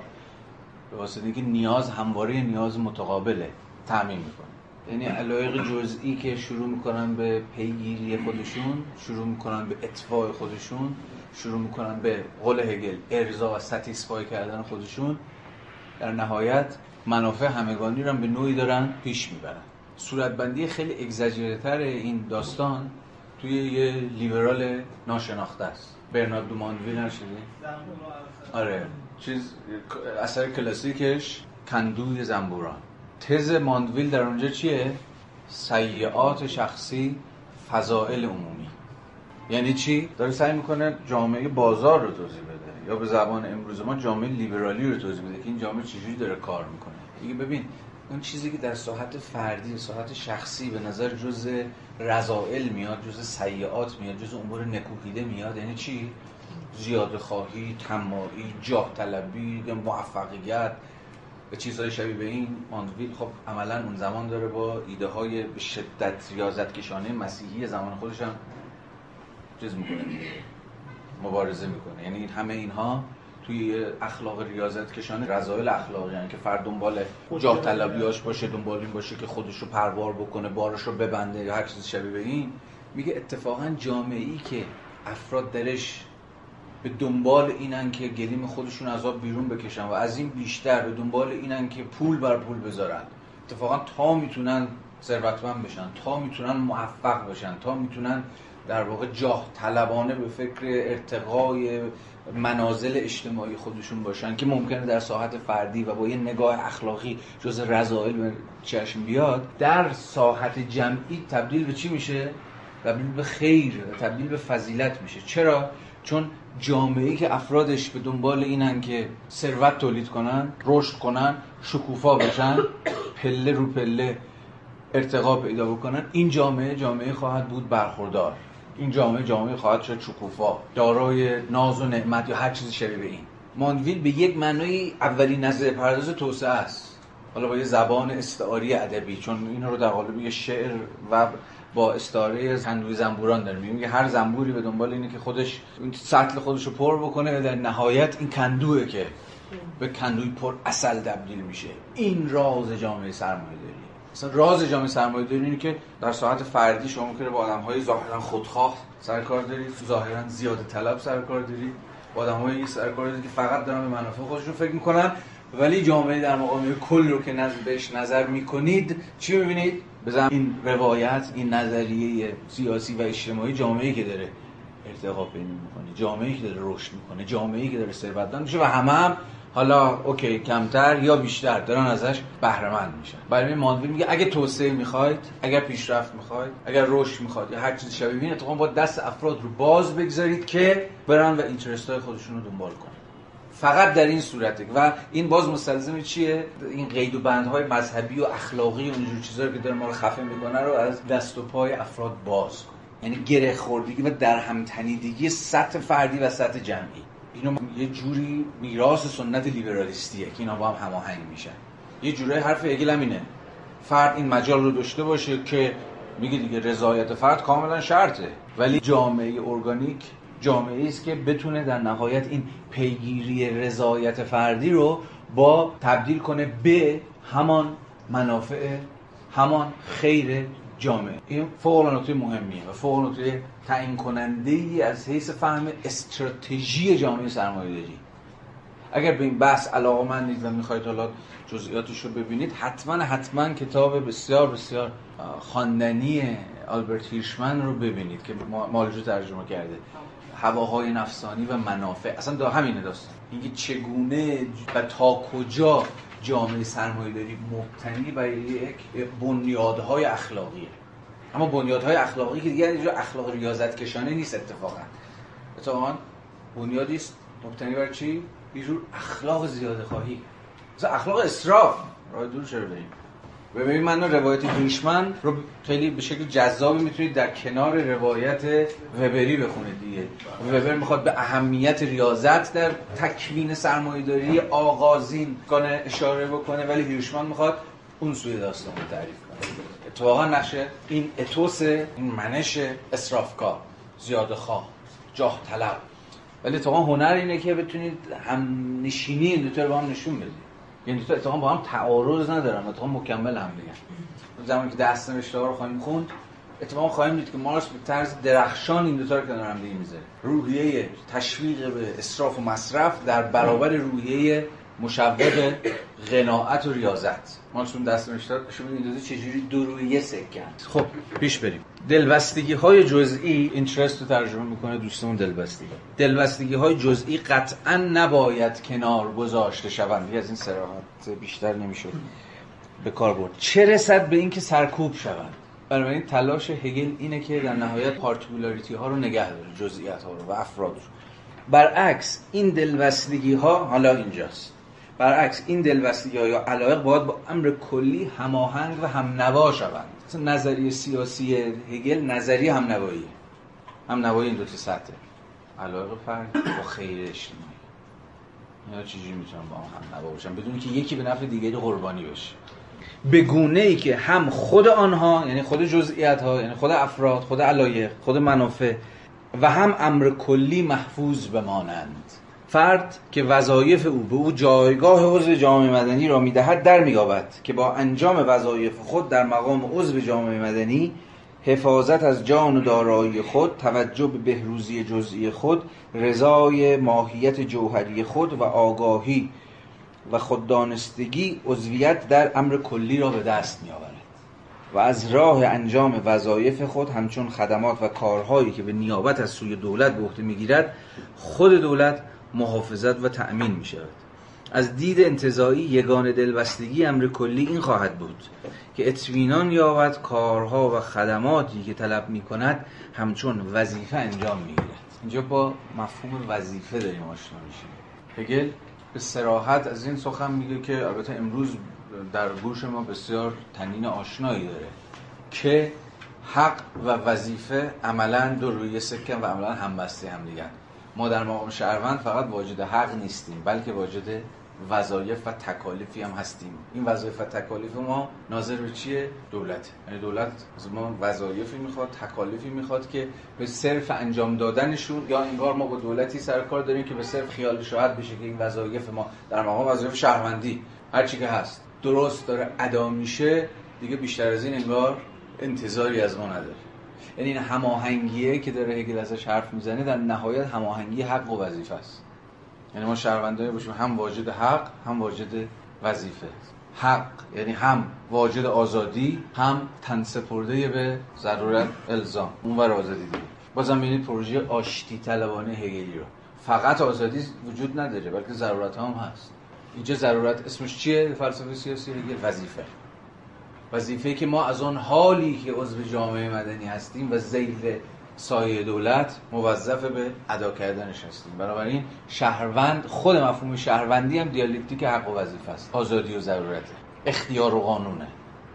و همه این دوگانه ها هگل تو افسوده میگه این افسوده ها رو هم می‌دونید دیگه که فقط توضیح کوتاه. این افسوده هایی که شاگردان هگل تو درس گفتارهای شفاهیش برداشتن و بعداً به متن کتاب اضافه شده. اگه کسی کتابو داره یا فقط روزی باز کردید اون فرازهایی که در واقع با فونت ریستر بعد پاراگراف خود هگل هست که با افسوده نوشته شده یادداشت‌ها بمیشه یادداشت برون گانز یکی از مهمترین شاگردای هگل در درس گفتارهای عناصر فلسفه حق برای این هگل ننوشته هگل گفته. و یه توضیح کوتاه دیگه. خیلی از این افسوده ها همون چیزی که هگل در اون بند گفتن رو به زبان خیلی دم دستی‌تر و روشن‌تر و شفافتر چون شفاهی بوده باز می‌کنه. همه چیز به یگانگی امر به آیدنتیتی یگانگی این همانی چه می‌دونم. همه چیز به یگانگی امر کلی و امر جزئی در درون دولت بستگی دارد. در دولت‌های باستانی دوباره. هدف سوبژکتیو با اراده دولت به کلی یکسان بود. یعنی سوژه با دولت یکسان عملا سوژه نمی‌تونست متفاوت باشه. چون اصلا فردی هنوز متولد نشده بود. اما در دوران مدرن ما انتظار داریم که دیدگاه های خود خواست خود و وجدان خود را داشته باشیم. هیچ یک از اینها به معنای امروزی در دوران باستان وجود نداشت نه خواست نه رأی نه اراده نه وجدان نه درونیات نه باطنیات به معنای امر فردی میگی در دوران باستان وجود اینا همه محصول جامعه مدرنه. پس اون همه فلسفه و اون همه فیلسوف و اینا تجلی فردانیت و اینا نیست. یه تناقضی الان پیش میاد هگل اینها رو مثلا فلسفه یونان رو تاییدی بر وجود فرد نمی‌دونه. باید حواستون باید باشه. مثلا مسئله هگل تا جایی که به یونان مربوط میشه راجع به نظم پلیسه. میگه نظم پلیس در یونان تا چه حد به بروز و ظهور فرد به ماه و فرد که می‌تونست راه خودش از دکسای شهر جدا بکنه مجال ظهور بروز می‌داد. خب رأی هگل تا جایی که می‌دونیم رأی چون که بحث کردیم رأی روشنیه. باستانیان و مشخصا در اینجا منظورش اینه یونانیان تصوری از این داستان. بازم اگه می‌خواد این بحث رو هم بشه که خیلی تاریخی و مستند دنبال بکنید کتاب اخیرا ترجمه شده آزادی بیان در یونان باستان رو ببینید. نشر نگاه معاصر. که فوق کتاب بسیار درخشانیه. آزادی بیان در یونان باستان. یه کتاب بی‌نظیری. اونجا به شکل خیلی مستند همه این داستان نسبت پلیس و فرد در یونان رو که الان محل بحث هگل رو داره باز می‌کنه.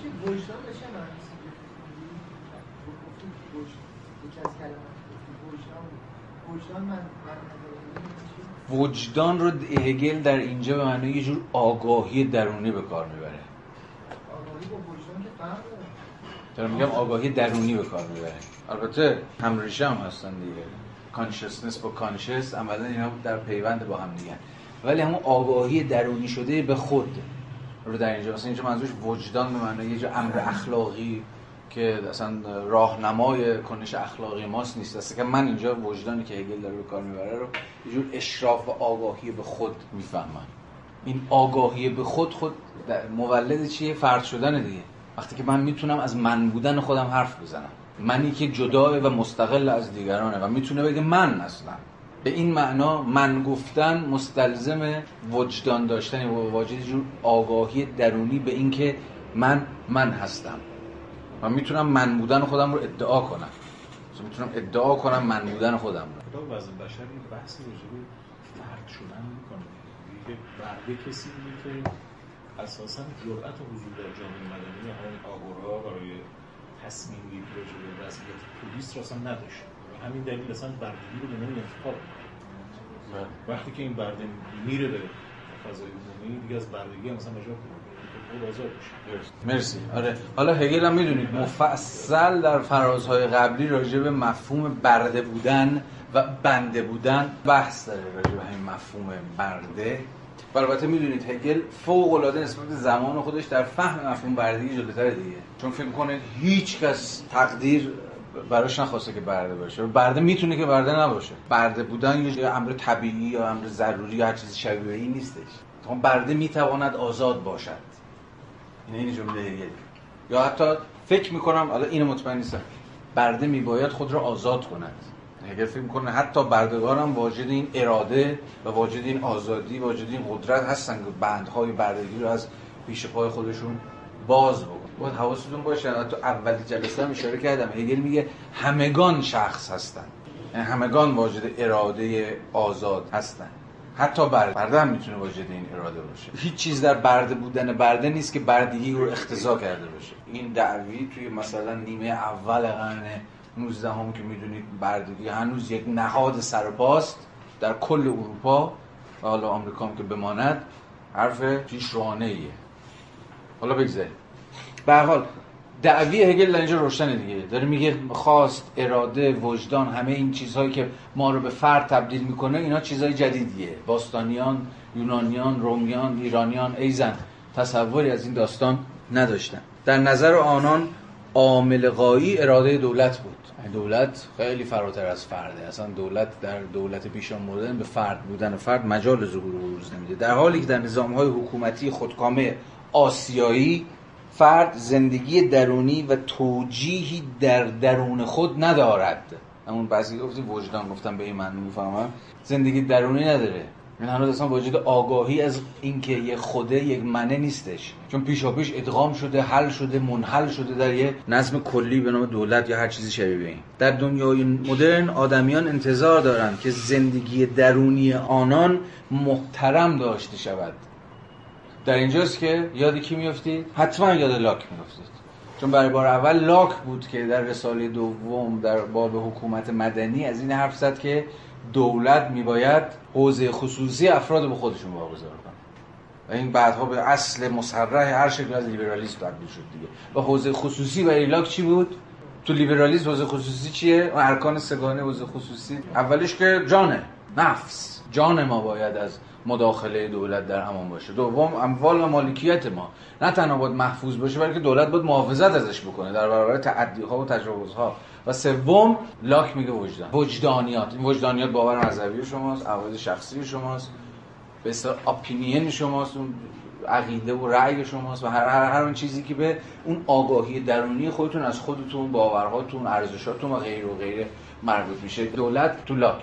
حق دخالت در حوزه خصوصی شما به این معانی سگانه رو نداره. ایزن اینا همه حرفایی است که بعدها هگل در همینجا به سراحت برای ما تکرار خواهد کرد. هگل به سراحت میگه که دولت حق دخالت در وجدانیات افراد رو حالا چه افراد مذهبی چه غیر مذهبی رو نداره. به به این معنا اجتماعات دینی آزادن از هر شکلی از تفتیش. البته یه تفسیر می‌زنه میگه اجتماعات مثلا مذهبی از اون حالی که به هر حال در جامعه حضور دارن پلیس براشون نظارت می‌کنه. ولی در مقام چی؟ نهادهای اجتماعی.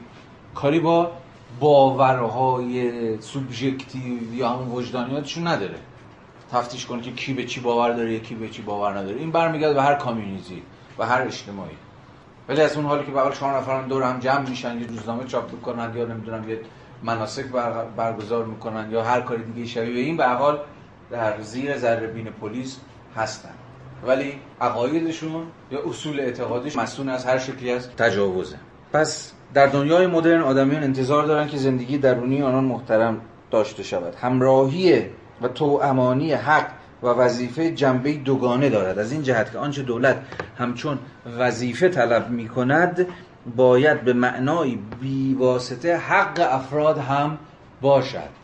زیرا این امر چیزی بیش از سازمان مفهوم آزادی نیست. صفات اراده فرد به واسطه دولت وجودی عینی می‌یابد و تنها به واسطه دولت است که افراد به حقیقت و فعلیت خود می‌رسند. دولت یگان شرط پیشین رسیدن به هدفها و بهروزی جزئی است. Particular welfare.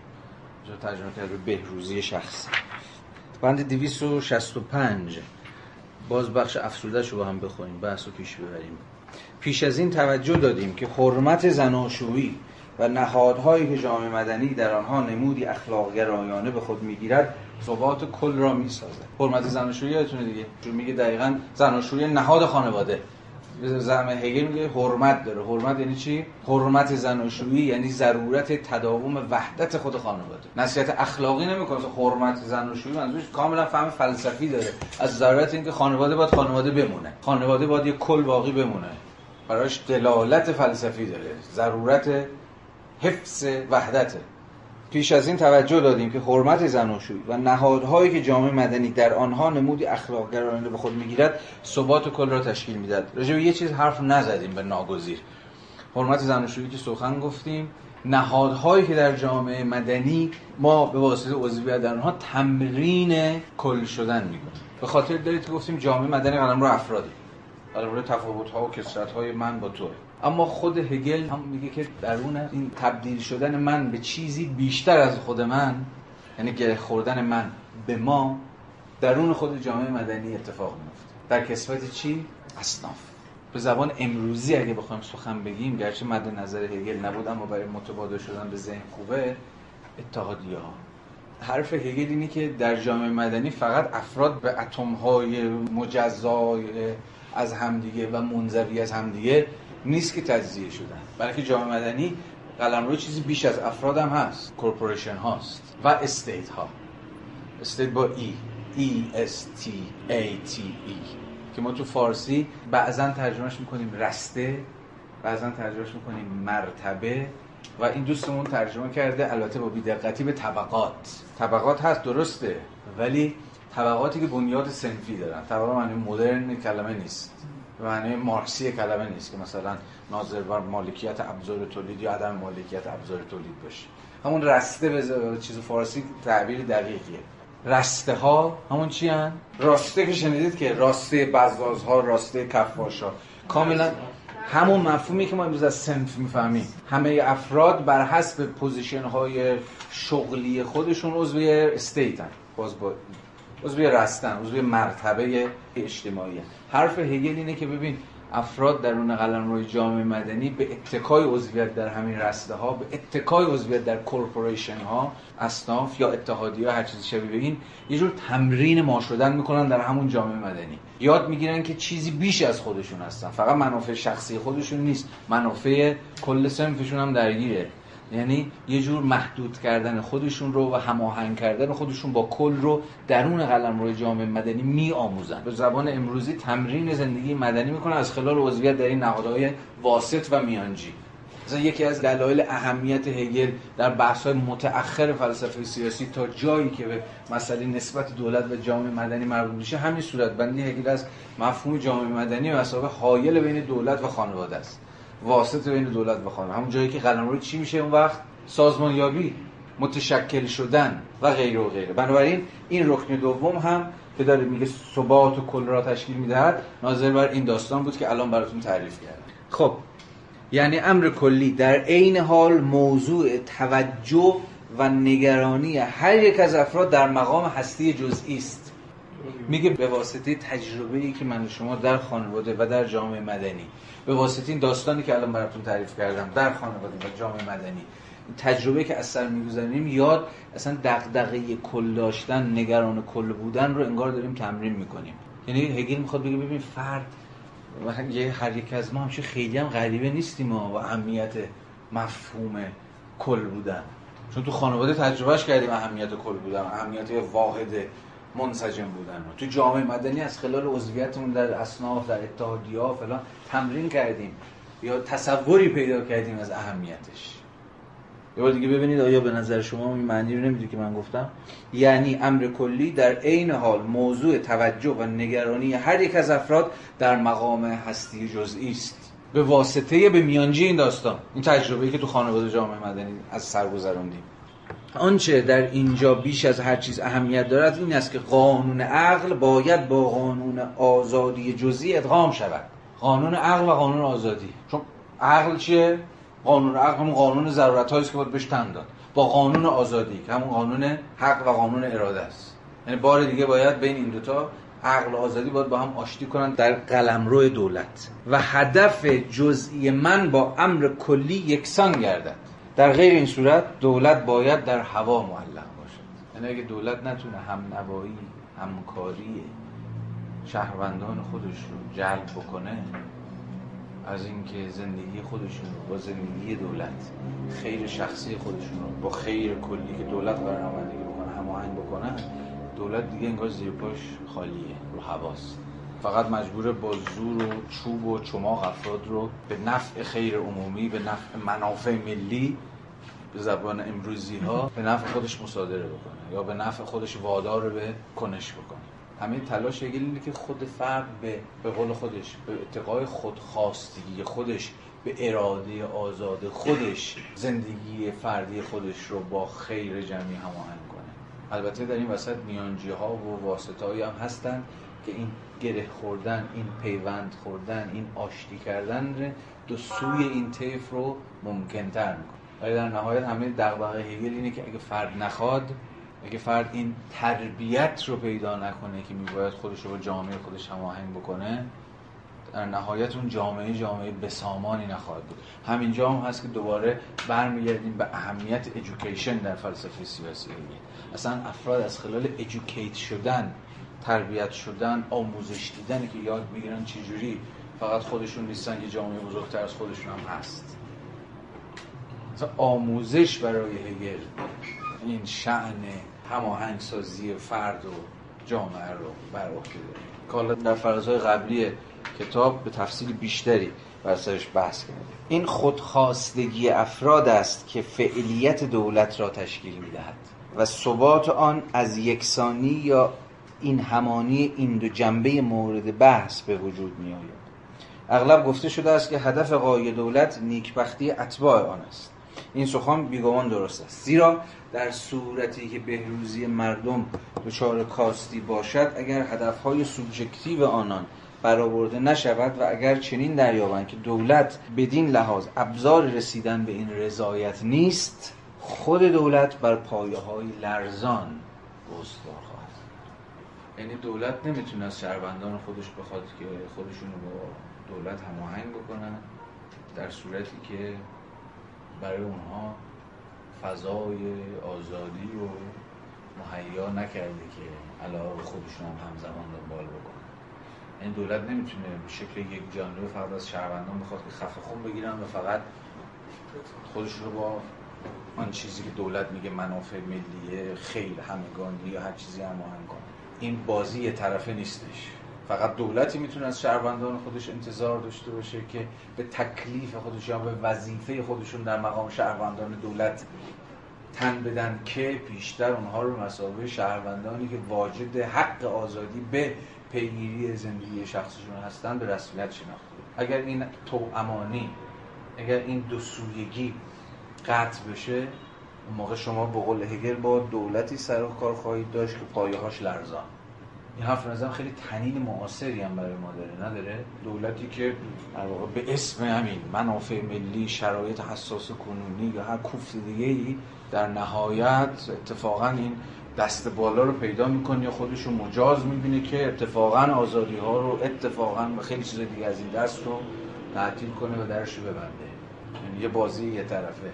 از همه می‌خوان شهروندان خوب باشن بچه های خوبی باشن و در این حال هم با حق زدودگی این دولت کنار بیان. یعنی دولتی که داره حق من و شما در مقام شهروندان آزاد رو هم پایمال می‌کنه. و اتفاقا با هگلی هم که میگن خیلی یا اتوریتاریانه و خیلی محافظه کار و خیلی دولتگرا و از این داستان ها حتی با همین هگل هم اگر به نظرم دقیق بخونیمش شما می‌تونید که اتفاقا باش دولت های اقتدارگرایی مثل دولت خودمون رو باش دست بیعقه بشید. بحثی رو راجع به اصناف مطرح میشه که این اصناف یه یه پیشفرز انگار داره. اینها باید صنعت داشته باشن و به مبادله بپردازن. اگر این رو در خصوص اصناف میشه این رو هم اصلا چه چیزی می شود که اصناف رو می شود اصلا تمیز داد؟ یا چه پیش برای تاسیسش وجود داره رو در نظر بگیریم انگار یه عده‌ای هستند که از دایره اصناف خارج میشن و اینها انگار اصل وقتی از دایره اصناف هم وارد اصناف هم نمیشن انگار آزاد هم نمیشن و انگار باز از دولت هم این در واقع ایشون می‌خواد که بنابر اندیشه خود هگل که از رهگذران و اصناف ما می‌تونیم اون خیلی رو مدیران تعیین بکنیم اگر کسی داخل اصناف نباشه پس قاعدتا نمی‌تونه اون آزادی مد نظر هم تامین آفرین. یعنی آزادی خودش در گروه یک نوع دروند شدن. حالا خواستم در ادامه بهش بپردازیم ولی الان چون تر شد. سوال رو میشه به یه زبان دست از ترجمه کرد. در فلسفه سیاسی هگل کیا ترک میشن کیا حذف میشن کیا هیچ حقی ندارن. خب هگل؟ متاسفانه من تو بحث امروزم نیست. در عناصر یه, یه ناطبقه وجود داره. اینو هم الان یه اشاره گذرایی می‌کنم. هم بعدها که رفتیم سراغ خواندن مقدمه بر نقد فلسفه حق هگل نوشته آقای مارکس به تفصیل بیشتری بحثش بحث خواهم کرد. به نام ربلز که به قول مارکس مقدمه بر نقد عناصر فلسفه هگل طبقه ای از جامعه مدنی که طبقه ای از جامعه مدنی نیست. یعنی جایگاه پارادوکسیکال در جامعه. هم عضو جامعه مدنی هست هم عضو جامعه مدنی نیست. آره علاوه سیاسی که این بحثایی که بعدها ببینید به قرن 20 مطرح شد راجع به استیتلس ها یعنی بی دولت ها یعنی کسایی که هستن وجود دارند ولی شمرده نمیشن به حساب نمیان. چرا؟ چون شهروند هیچ دولتی نیستن. استیتلس. مثلا خیلی از خیلی از کلی ها خیلی من اطلاعات بسیار ناچیزی داره مثلا کلی های ایران هم می‌دونید دیگه. تقریبا اکثر کلیان ایران فاقد شناسنامه فاقد اوراق هویتی هم بنابراین عضو هیچ دولتی نیستن. یعنی هیچ جا رکگنایز نشدن به رسمیت شناخته نشدن باز شناسایی نشدن یا شمرده نشدن مناسب شهروند. چون شهروند شدن یعنی واجد حق شدن مستلزم چیه؟ اینکه شما تابعیت یک دولتی رو بپذیرید حالا آره آره. پناهنده ها آوارگان حالا این کلیایی که تو داری میگی اینا رو حالا تو بحث های متأخر زیل استیتلس ها ازشون بحث میشه. یعنی ناشهروندان. یعنی کسی که هیچ حقی ندارن. فاقد کمینه ترین از حق آموزش بگیر تا حق معامله بگیر تا حق تا حساب بانکی بگیر تا طبعا بهره‌مندی از یارانه ها بگیر یا هر چیزی شبیه این. طبعا هگل راجع این مفاهیم صحبت نمی‌کنه. هگل از طبقه حرف از ربلز که در واقع همون کسانی هستن که یه جورایی از د پور یعنی از فقرا هم فقیرترن. یعنی کسایی که واقعا هیچ چیز باید دست دادن ندارن. و حالا هگل راجع این حرف نزده. نه نه. به شدت مفهوم ربلز در آقای هگل با یه جو محرومیت اقتصادی آغاز میشه. ولی ویژگی این ربلز اینه که فقط با محرومیت اقتصادی تعریف نمیشه. خیلی راحت این ربلز می‌تونن تبدیل بشن برای هگل به عراض لوباش. برای همین هست که خیلی در فارسی به نظرم به غلط ترجمهش می‌کنن عراض لوباش. فقط اراذل اوباش چون دقیقا اراذل اوباش اون چیزی که تو داری میگی. چون شما می‌تونید لحاظ اقتصادی همچین خیلی هم محروم نباشی ولی جز اراذل اوباش بشی اتفاقا مثلا چه می‌دونم. مثلا فیگور به ویژه پیشا انقلاب و حتی امروز اراذل اوباش مثلا شخصیت فقیری نیستن که. شعبون جعفری به عنوان یه تمثال حالا لومپن یا همون اراذل اوباش شخصی نیست که از اقتصادی محروم باشه. تو دستش تو جیب درباره تو خوب می‌خوره. اتفاقا نفوذ سیاسی فلانی هم داره اما غیر اوقه بنابراین در شمار اون چیزی که هگل اسمش می‌ذاره ربلز اینو بگم و بگذرم چون واقعا الان مجال نیست. ما این برمیگرده به فصل جامعه. یه ناطبقه ای در نا داخل پرانتز ناطبقه ای در هگل وجود داره که عملا بیرون بازی. و با هم گفتم با محرومیت اقتصادیش تعریف میشه ولی این محرومیت اقتصادی براش پیامدهای دلالت های سیاسی و اجتماعی و غیر و غیره هم داره. این طبقه عملا طبقه بدون حق. یکی از ویژگیاش اینه. البته هگل در برابر نمیگه هر کسی که مواجد مالکیت واجد حقه البته حق رأی دادن هست. اینم بگم. با این جام با سنت لیبرالی فرق چون لیبرال ها اول حق رأی با چی تعریف کردن؟ مرد مالک دیگه. مردانی که مالکن طبعا سفیده. طبعا. ولی برای هگل شرط, شرط مالکیت یگانه شرط برخورداری از بنیادی ترین حق سیاسی یعنی حق رأی دادن نیستش. ولی در نهایت اون کسی فاقد مالکیته یعنی همین ربل ها به طریق اولا فاقد حق شهروندی یعنی حق مداخله و مشارکتی در حیات سیاسی شهر یا هر چیز و دقیقا همین ربل هگلیه که بعد در مارکس اسمش میشه پرولتاریا. اصلا پرولتاریا در مقام مفهوم یونانی می‌دونید چی بود دیگه؟ در امپراتوری روم پرولتاریا جزو کسانی بود که در سرشماری ها شمرده نمی‌شدن. یعنی توی آمار و تیک نمیخوردن به عنوان بخش جمعیت شهر. خب، به تعبیری به تعبیری. اگر بخوام معادل سازی مفهومی بکنیم آره. یعنی همون شمرده نشده ها به رسمیت نشناخته ها و چیزهای از این دست. البته در مارکس پرولتاریا مفهوم objective چیزی هم پیدا می‌کنه چون همون کارگران صنعتی هم. ولی به چیزی بیش از کارگران صنعتی دلالت می‌کنه. یعنی همون طبقه کاملا مطرود شده تیپا خورده ای که بخشی از جامعه مدنی که بخشی از جامعه مدنی نیست. بعد حالا قراره که به شکل paradoxical به واسطه همین حذف شدن و مطرود بودن خودش تبدیل به سوژه سیاسی بشه که کل این نظم رو برهم بریزه. ژیژک دوگانه ای داره که منم کم و بیش میپذیرم. میگه دوگانه بین طبقه کارگر و پرولتاریا توی ترمینولوژی مارکس. میگه اینا تو مارکس یکی نیستن. یعنی مارکس هر کجا که طبقه کارگر داره حرف می‌زنه لزوما پرولتاریا رو مد نظر نداره. یه چیزی دارن اینا نسبت به هم یه مازادی دارن نسبت به هم دیگه. چون وقتی طبقه کارگر حرف می‌زنیم کاملا از یه position عینی حرف می‌زنیم در مناسبات تولید. یعنی نیروی کاری که نیروی کار خودش رو در بازار میفروشه و فاقد ابزار تولیده. خیلی تعریف عینی و دو دو تا چهار تاییه طبقه کارگر. ولی وقتی از پرولتاریا داره حرف می‌زنه به چیزی بیش از این فکر می‌کنه. یعنی همون به ویژه مارکس جوان و به ویژه همین درآمدی بر نقد فلسفه حق هگل که حتما حتما بخونیدش فوق متن استراتژیکیه. چون برای بار اوله که مارکس از پرولتاریا حرف راجع مرتضی محیط نشختن بنابراین در هگل بله شما در هگل هم طبقات مطرودی داری که عملا از این نظم حیات شهروندی بیرونن. حالا اگر نخواهیم زنان اگر نخواهیم کودکان و اگر نخواهیم که حالا دیوانگان اینا رو هم لحاظ بکنیم. حالا اگر اون دو تای آخر نه ولی زنان فوق مهمه دیگه. چون هگل هم از این حیث در بند زمانه خودشه. در هیچ کدوم از ایدالیستای آلمانی با حق و حقوق سیاسی برای زنان از حیث مشارکت در حیات شهر قائل نیستن.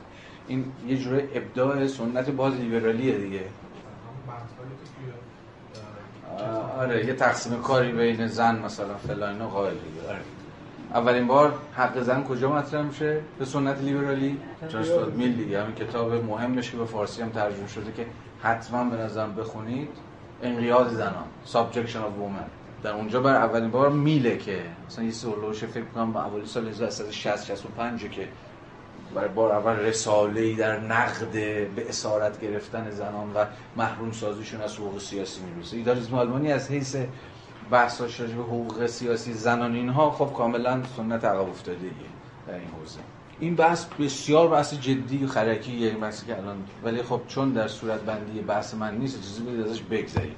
ولی اگر علاقه من بودید فایل جلسه فکر کنم 17 هم و 18 هم ما به تفصیل در این کلاس راجبش بحث کردیم. و قشنگ همین تکسو خوندیم و بالا پایینش کردیم.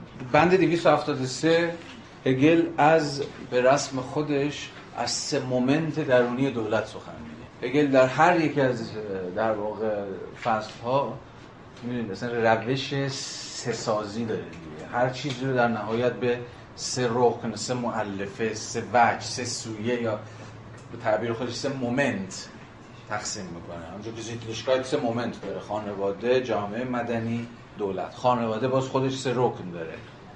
جامعه مدنی باز خودش سه رکن داره و دولت باز خودش سه رکن داره. حالا سه رکن دولت چیه؟ ولی خب با یه تبصره.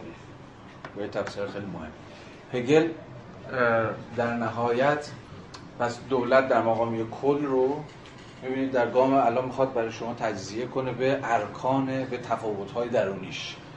تفاوت‌های درونیش که هر کدوم استقلال نسبی از همدیگه دارن ولی باز پیشا پیش به اتفاق روش هگلی می‌دونید که قراره که در پیوند با همدیگه کل دولت رو بسازن. سه رکن در واقع هگلی هم باز دوباره متناسب با منطقش. یه رکن نماینده کلیت یه رکن نماینده جزئیت و یک رکن نماینده فردیت. نماینده کلیت کدام یکی از قواست درونه چون بعدها حالا یک باز پرانتز. بعدها مارکس یقه هگل رو همینجا می‌گیره دیگه چون هگل فکر می‌کرد دولت نماینده خیر همگانی و اونجور چیزا. همین مارکس جمع یقهش می‌گیره میگه که در واقع برای همینه که هگل ایدئولوژی دولت پروسه. برای اینکه دولت پروس اصلا هر دولتی حافظ منافع بخش کوچکی از جامعه است. به زمان مارکس همون بورژوازی. این دریوری ها که دولت هم منافع همگان رو لحاظ یا خیر مشترک رو نمایندگی می‌کنه یا چیز شبیه این در واقع چیزی جز اون ایدئولوژی به معنای مارکسی کلمه نیست. اتفاقا بعدها در مانیفست کمونیست دولت رو چی تعریف می‌کنه؟ کمیته اجرایی هماهنگی امور بورژوازی. این خیلی تبدیلش می‌کنه به دفتر دیگه. دفتری که بورژوازی اموراتش هماهنگ می‌کنه و پس کل دعوی هگلی و فراهگلی که دولت نماینده خیر عمومیه در اندیشه مارکس چه مارکس جوان چه مارکس متأخر دود میشه و به هوا میره. یعنی دقیقا نشون میده که اتفاقا به شدت دولت پارتیکولار اینترست رو نمایندگی می‌کنه که گره خورده به چیز دیگه گره خورده منافع طبقه مسلط.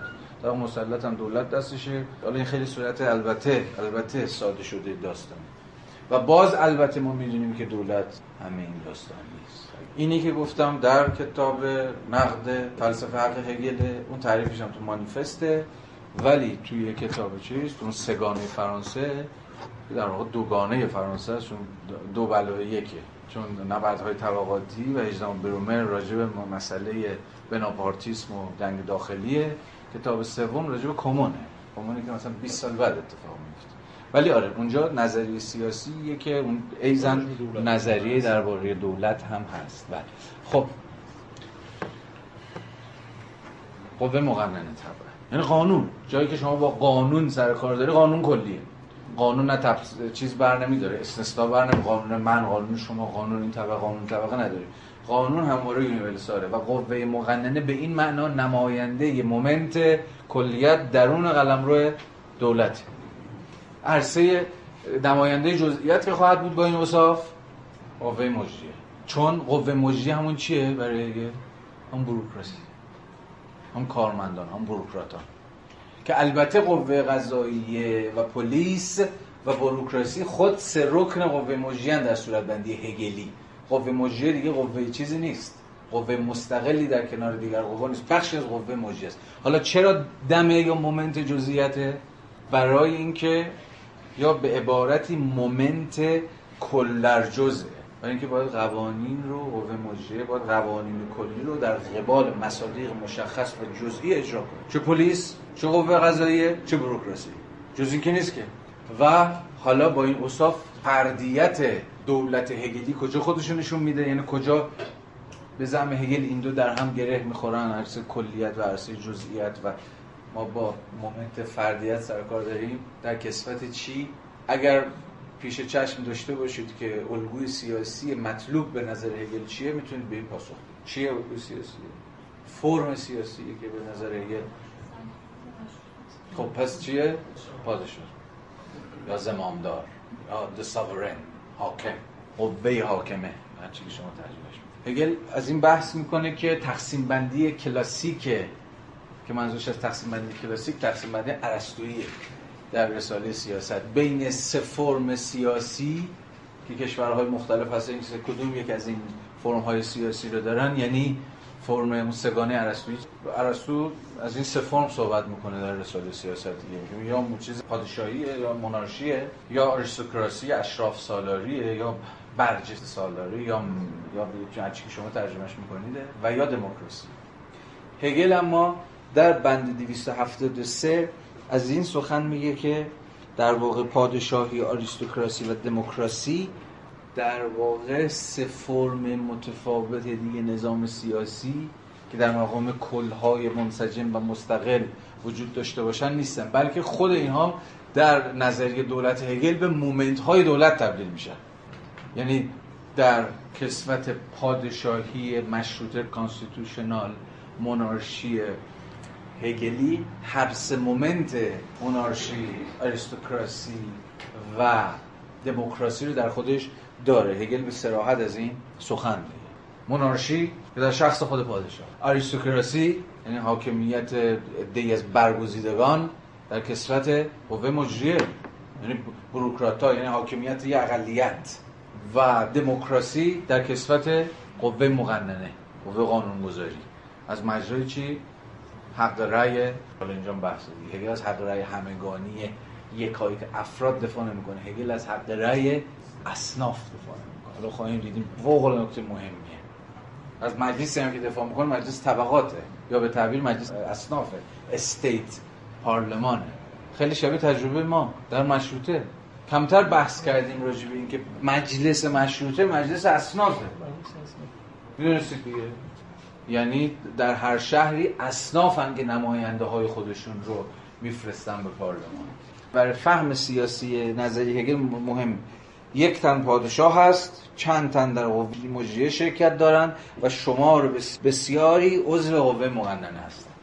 و اینجا باید حواستون باشه دموکراسی که هگل به قوه مقننه یا قانونگذاری نسبت میده مترادف همگان نیست. یعنی همگان حق رأی ندارن. میگه نه the all نه the many.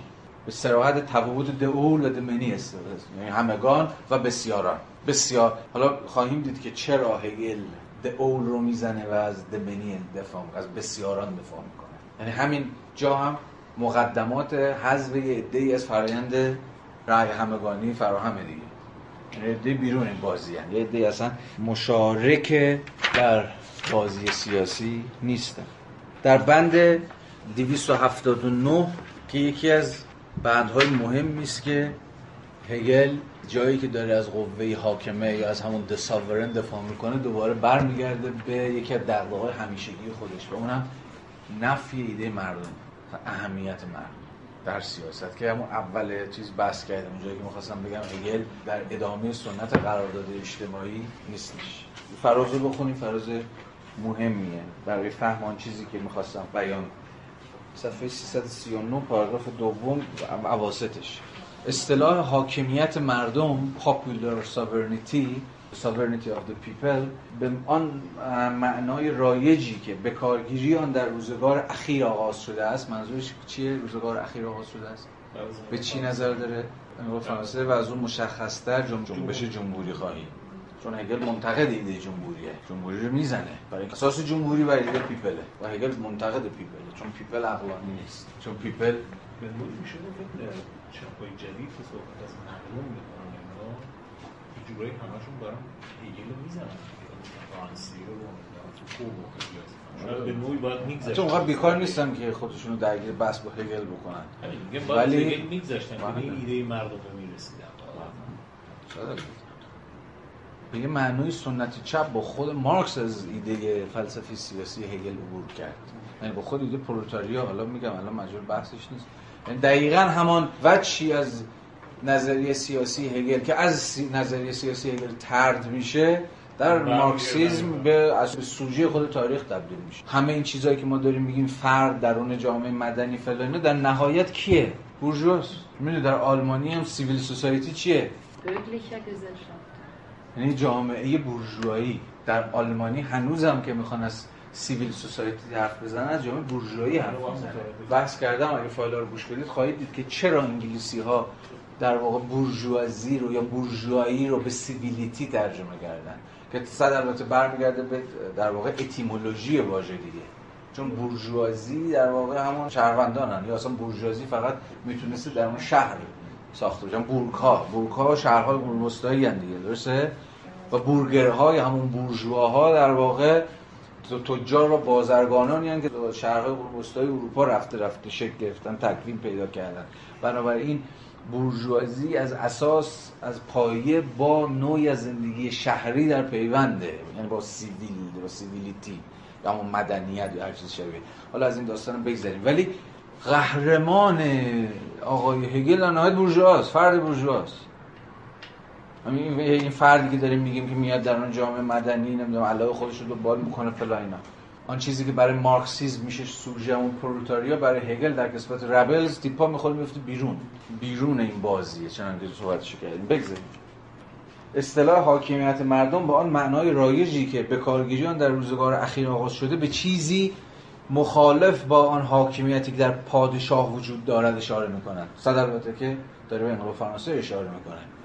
چون انقلاب فرانسه سر پادشاه رو زد. ولی اگر می‌خواد بگه که نه دیگه داستان از همینجا شروع میشه. حاکمیت مردم در این معنای مخالف یکی از آن تفکرهای سردرگمی است که بر بنیاد فکر تحریف شده مردم استوار است. مردم بدون پادشاه خود و آن به سامانی کل که به حکم ضرورت و بیواسطه پیوسته پادشاهی است توده بیشکل خواهند بود. توده بیشکل دیگر دولت نیست. تو دولت تشکیل. و هیچ یک از آن چیزهایی که تنها در کلی که از درون سامان یافته با آن برخورد می‌کنیم مانند حاکمیت حکومت دادگاه مقامات عمومی طبقات و غیره در آن وجود ندارد تنها زمانی که عناصری از این دست که به سازمان و زندگی سیاسی مربوط می شوند نزد مردمی پدیدار شود مردم دیگر آن انتظاع نامتعینی که فکر کلی واژه مردم به آن دلالت دارند نخواهد بود. اگر حاکمیت مردم به معنای شکل جمهوری یا به گونه اختصاصی تر دموکراسی گرفته شود لزوما البته می‌دونید که جمهوری خواهی همون دموکراسی خواهی نیست دیگه. یا تنها شکل جمهوری خواهی جمهوری خواهی دموکراتیک نیست که حالا بحث دیگه است. پس آنچه باید در این باره گفته می‌شد پیش از این گفته شده است و در برابر ایده تحول یافته دیگر چیزی برای افسودن به آنها وجود نداره یعنی همون بحثی که ابتدا من سعی کردم توضیح بدم. یعنی همون نفی تام و تمام ایده مردم به دست دولت به مسابه نه فقط یه توده بیشکلی که از خود اراده ای نداره بلکه معنای فلسفی کلمه امری سراپا خودسر یعنی آربیترری و کانتینجنت و بسته به چی؟ زم هگل بخت و اقبال. مردم وابسته چند بخت و اقباله که الان چی بخواد الان چی حال کنه فرد چی حال این یکی از بعدها خواهیم دید یا شاید هم نخواهیم دید که آبشورهای نقد هگل از دموکراسی چیزی که این روزها از پوپولیزم تعبیر میشه. هگل از خود دموکراسی می‌فهمید. البته طبعا کلمه پوپولیزم رو به کار نبود پوپولیزم چیزی پدیده کاملا مدرن یعنی قرن بیستمیه به تعبیری. مثلا محصول یه جور پارلمانتاریزم های تثبیت شده از پوپولیست همواره درون پارلمانتاریست های معمولا دو قطبی ظهور کردن مسابقه جریان سوم. حالا بگذاریم.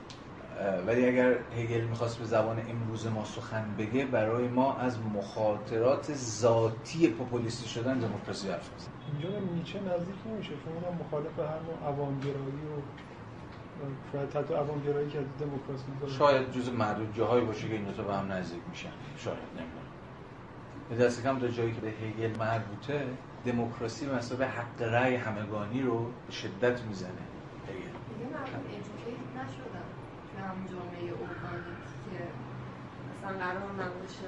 هگل در همین رساله جا به جا از دیان uneducated people ها حرف مردم اتباعا تربیت نیافته ای که خیلی راحت تحت تاثیر القاءات هوا ها یا اگه باز امروز اگر بود احتمالا می‌گفت پروپاگاندا تبلیغات و فلان ها قرار می‌گیرن و میشه اینور کشوندشون یا سمت دیگری کشوندشون.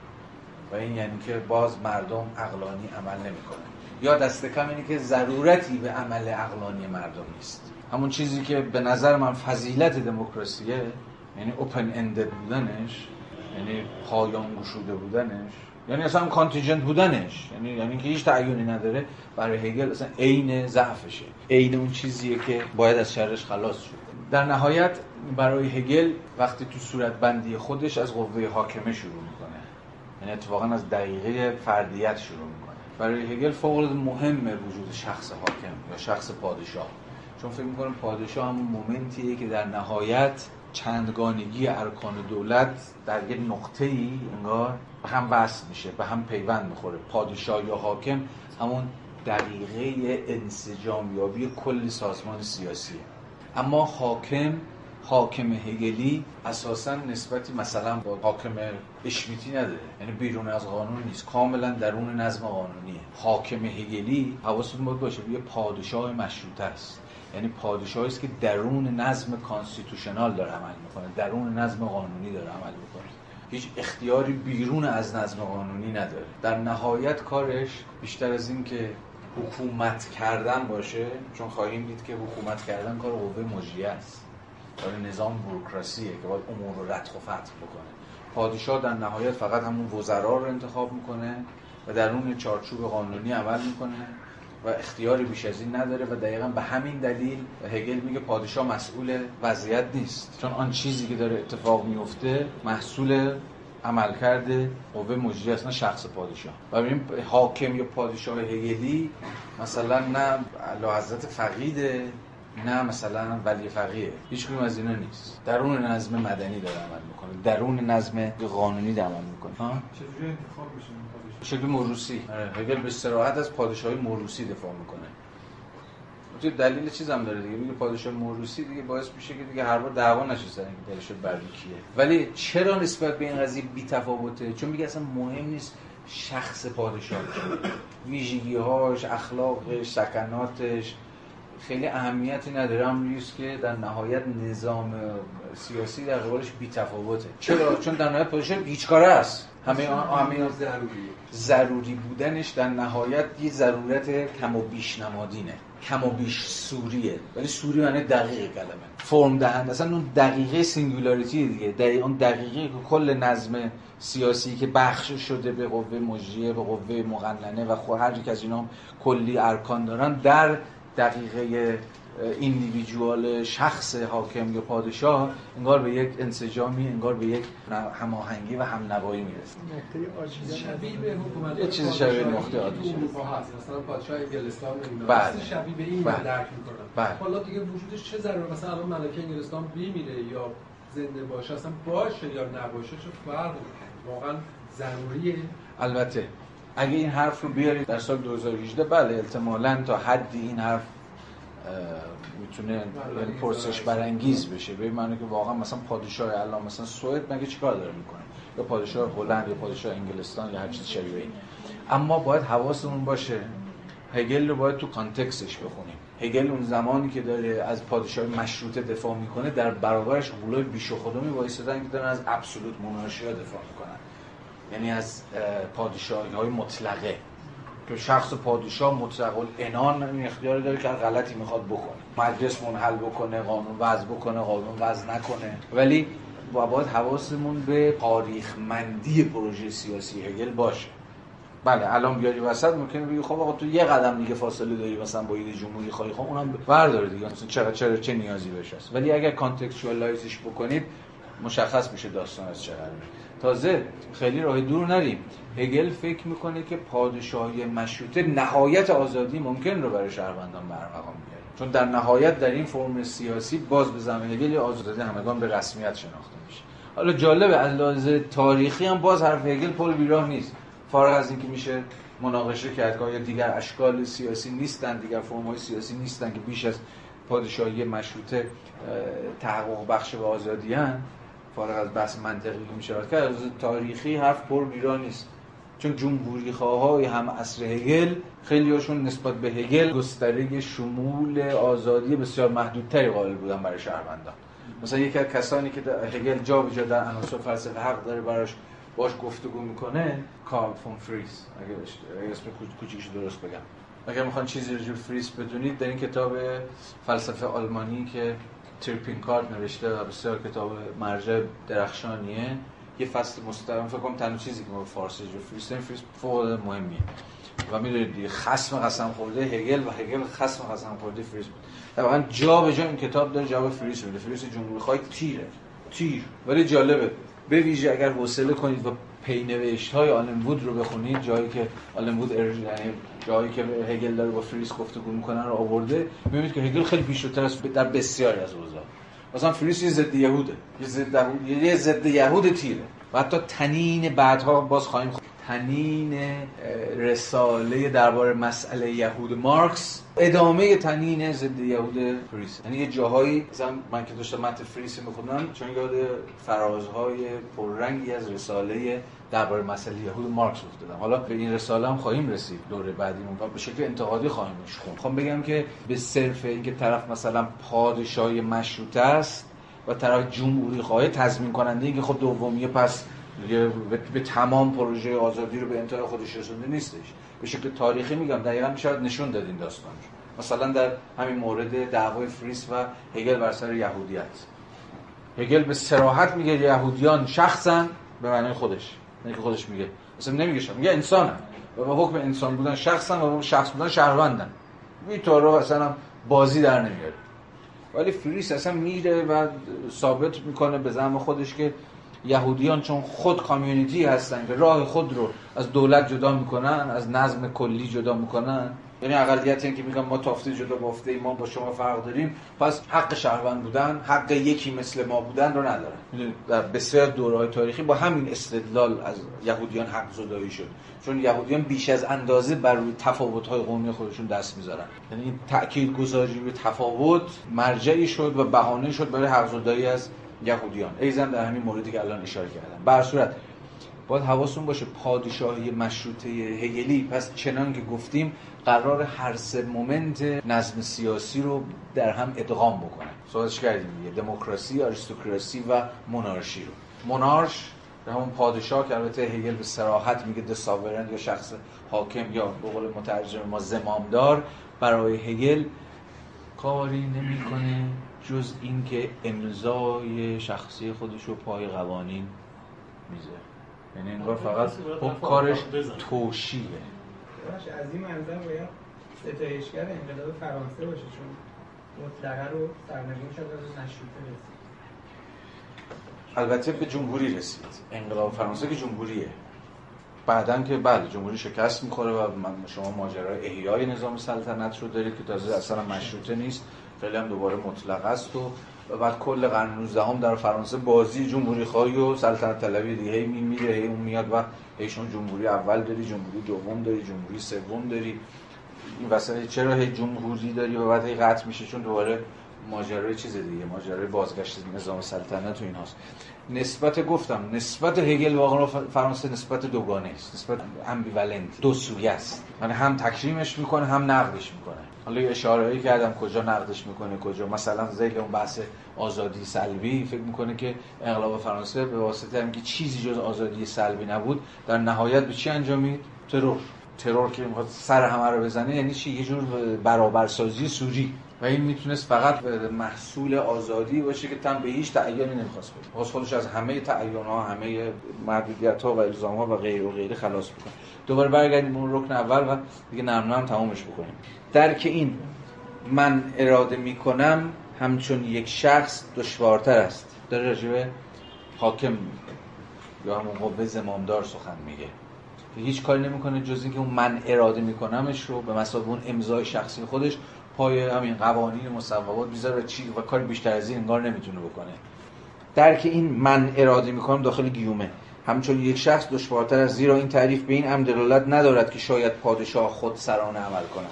برعکس او با محتوای انزمامی رایزنی هایی که می‌کند محدود می شود رایزنی که می‌کنه منظور وزرا و چیزانی که در نهایت اونها هستن که تصمیم می‌گیرن.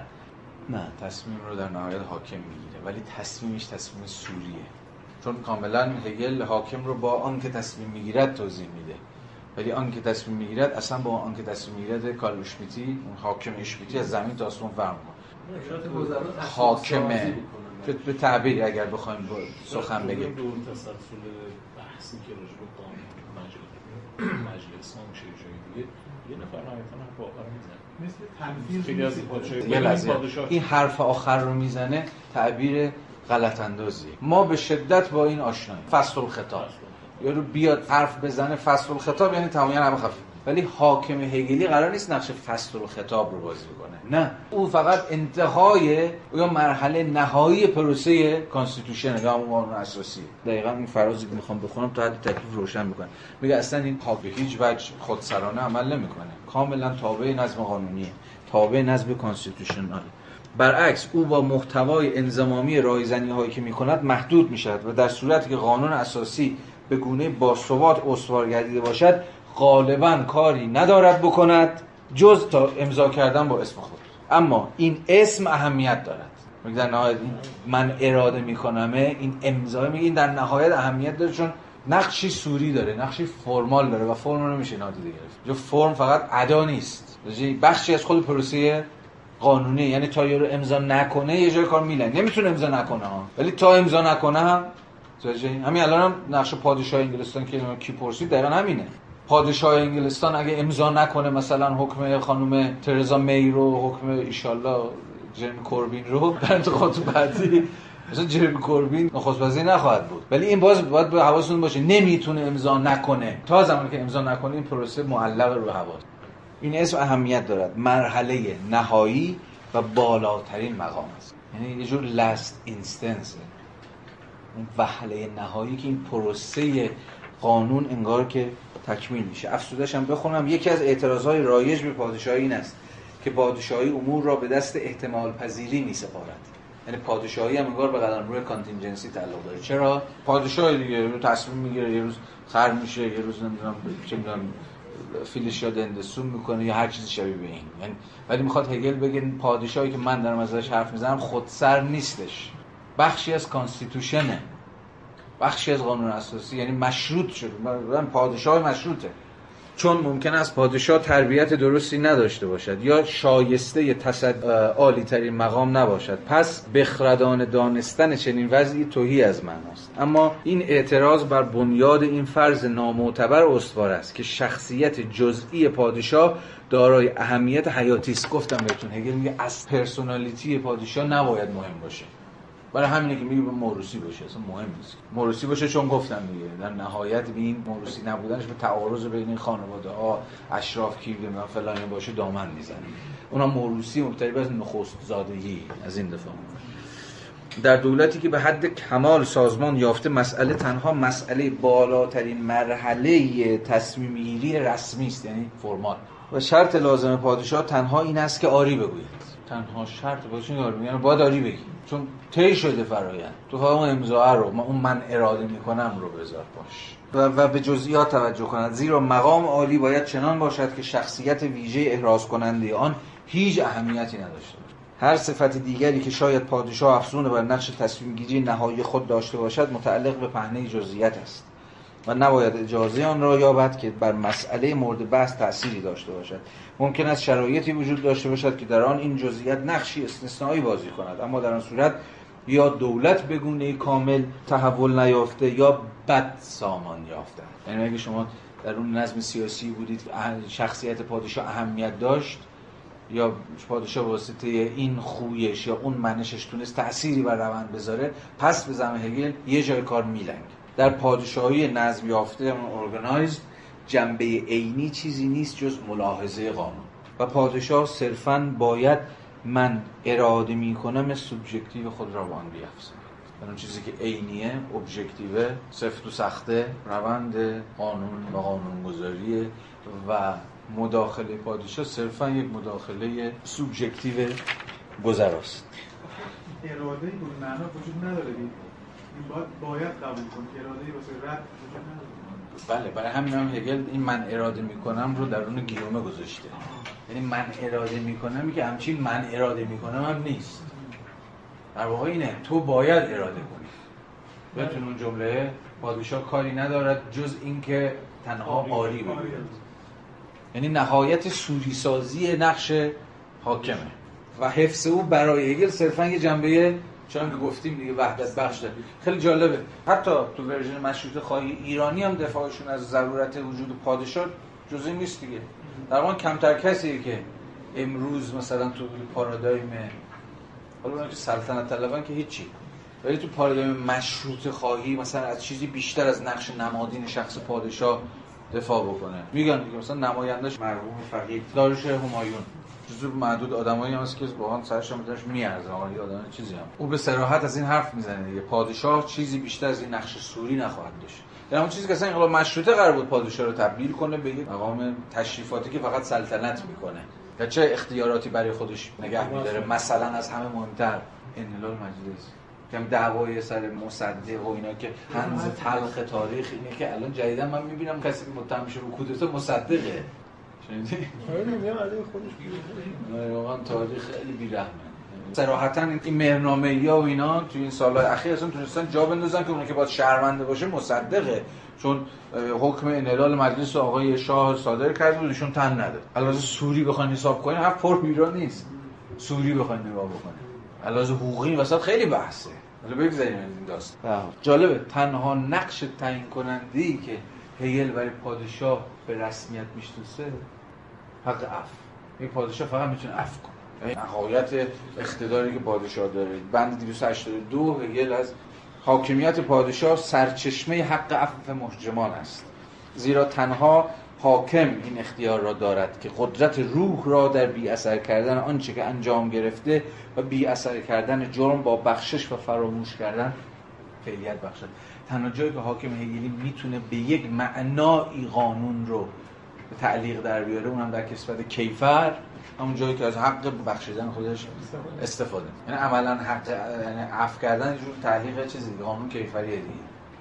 اگر میگه جرم رو منحل نمی‌کنه مجازات جرم رو منحل می‌کنه. حق عفو یکی از والاترین شناسایی های شکوه فرمانروایی روح است. افسونه بر این این حق یکی از آن مواردی است که ضمن تصمیمی از پهنه بالاتر در پهنه پایینتر اجرا می شود یا در آن باستاب میاد قوه مجریه رو که تا حدی صحبت کردیم من فقط سریع بحثش رو پیش ببرم تا قوه مجریه به زعم هگل پس قوه تقسیم شده است.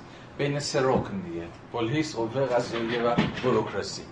پلیس آن وچی از دولت که درون قلمرو جامعه مدنی عمل می‌کنه. در فصلی که جامعه مدنی رو میخوندیم دیدیم. هگل در تعریف مفهوم پلیس پلیس را آن رکنی آن وچی از دولت که قلمرو فعالیتش جامعه مدنیه برشمرده و باز به خاطر دارید که پلیس چیزی بیش از نظمیه بود برای هگل. چیزی بیشتر از نیروی انتظامی بود برای هگل. در واقع پلیس توی صورت بندی هگلی که البته صورت بندی نیست که به خود هگل هم اختصاص داشته باشه دیگه. یعنی در دوره که هگل میفلسفید مفهوم پلیس در نهایت به یه جور همین سامان دهنده و تنظیم کننده جامعه اطلاق میشه یعنی یه قوه‌ای که جامعه رو سازمان میده و تنظیم می‌کنه. حتی در اموری مثل امور رفاهی. یعنی مسئله پلیس فقط نیست که دزد بگیره. مسئله اینه که همگان از بهداشت درمان مکفی شبیه شهرداری لندن. آفرین. و حتی جالب اینه دیگه. بلدیه های ایران هم که مثلا از اوان مشروطه ساخته شدن نقشی بسیار فراگیرتر از شهرداری و متأخر کلمه داشتن. خیلی شبیه پلیس به معنای اروپایی کلمه بود. مثلا حفظ و صحه وظیفه بلدیه ها بود. سلامت. بهداشت. مثلا پلیس هگلی مثلا از نمی‌دونم مطمئن شدن از اینکه خیابون ها نور کافی دارن تا اینکه سلامت و بهداشت مثلا برقراره تا اینکه فقرا مثلا گوشه خیابون نیفتاده باشن و مثلا در تنگ دستی تام نباشن. همه اینها رو به عهده پلیسه حالا این پلیس جامعه مدنی رو رگولیت می‌کنه سامان میده نظارت می‌کنه مراقبت می‌کنه. و بازم می‌دونید هگل نسبت به بقیه هم اسران خودش اصلا به یه جور پلیسی کردن جامعه باور نداشته در صورتی که همزمان با او بیشتر عملا از یه دولت پلیسی دفاع می‌کرد. این بار دولت پلیسی که خیلی شبیه به دولتیه که همه جا هست و همه چیز رو میپاد و می‌خواد از همه جا خبر داشته باشه و فلان و اما در همین جا هگل به صراحت دولت پلیسی فیشته رو در مقام دولت کنترلی دولت انضباطی اینا نقد میگه اگر پلیس هست فقط برای اینکه افراد حدی از آزادی حدی از امنیت رو داشته باشن که بتونن به همون امورات خودشون در جامعه مدنی بپردازن. نه چیزی بیشتر از اون. قوه قضایی هم که باز هگل راجبش صحبت در بخش اول کتاب راجبش صحبت کرد. و قوه قضایی به این معنا اوج در همتنیدگی کلیت جزئیات چون قاضی کاری نداره بکنه جز این که موارد خاص رو به اتکای قوانین عام در قبالشون داوری بکن و هگل هم به صراحت از این دفاع می‌کنه که هر چقدر فضای شخصی کمتری برای قاضی وجود داشته باشه در نهایت این به عدالت نزدیکتره. یعنی تکلیف اون روشن باشه دیگه. یعنی قوانین سریع و روشن برای موارد و مصادیق حالا مجرمانه یا هر چیزی شبیه این. و کمتر فضا یا اختیار به دست شخص قاضی برای اینکه به جور تصمیم فردی دست به تصمیم فردی بزنه مدونتر و جزئی تر اگر به زبان هگلی بخوایم سخن بگیم. حالا پر جزئیات صورت بندی هگل از قوه قضایی که الان اهمیتی برای بحث ما نداره. ما با اهمیت فلسفی مومنت و دستگاه قضا در نظام هگل سر و در نهایت بروکراسی.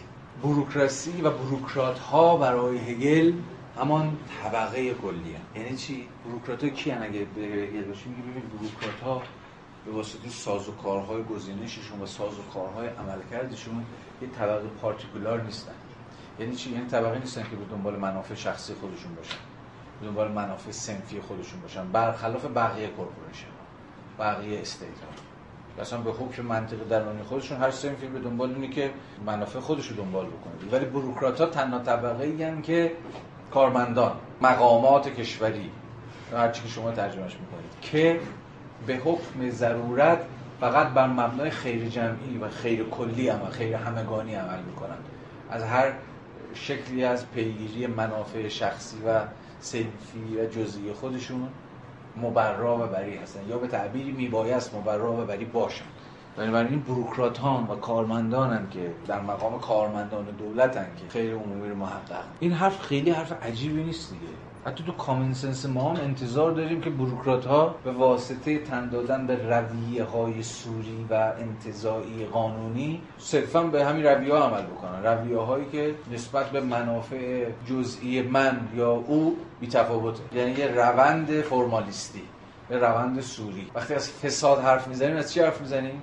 چرا فساد بر اون مسئله میشه؟ مثلا فساد بروکرات ها مثلا فساد به این معنا چیه؟ فساد یه خصوصی سازیه دیگه به یه معنایی. یعنی شما از منابع عمومی به نفع منافع خصوصی استفاده کنید. تعریف خیلی دم دستی از فساد. یعنی خصوصی کردن امر عام. امروز اگه میریم یقه مثلا یارو که میگه فساد کردی می‌گیریم دقیقا منظورمون اینه دیگه. به این معنا حرف هگل خیلی حرف عجیب و غریبی نیست. انتظار ما از بوروکراسی مدرن همینه. یه جور بی‌طرفی و خنثی بودن تام و تمام و این البته باز مستلزم سازوکارهایی است که بوروکرات ها رو از اینکه دست به فساد بزنن یا پیگیری منافع شخصی خودشون بشن یا از اون روند سوری به نفع روابط یا ارتباط ها یا پارتی ها یا هر چی که شما اسمش می‌ذارید استفاده کنن ناتوان سازوکارهای نظارتی سازوکارهای مراقبتی یا هر چیزی شبیه به هگل در نهایت بروکرات های دولت رست رو به این معنا نماینده سازوکارهای عام تحقق خیر عمومی و باز این هم یکی از موضوعاتی است که بعدها مارکس یقه هگل رو می‌گیره.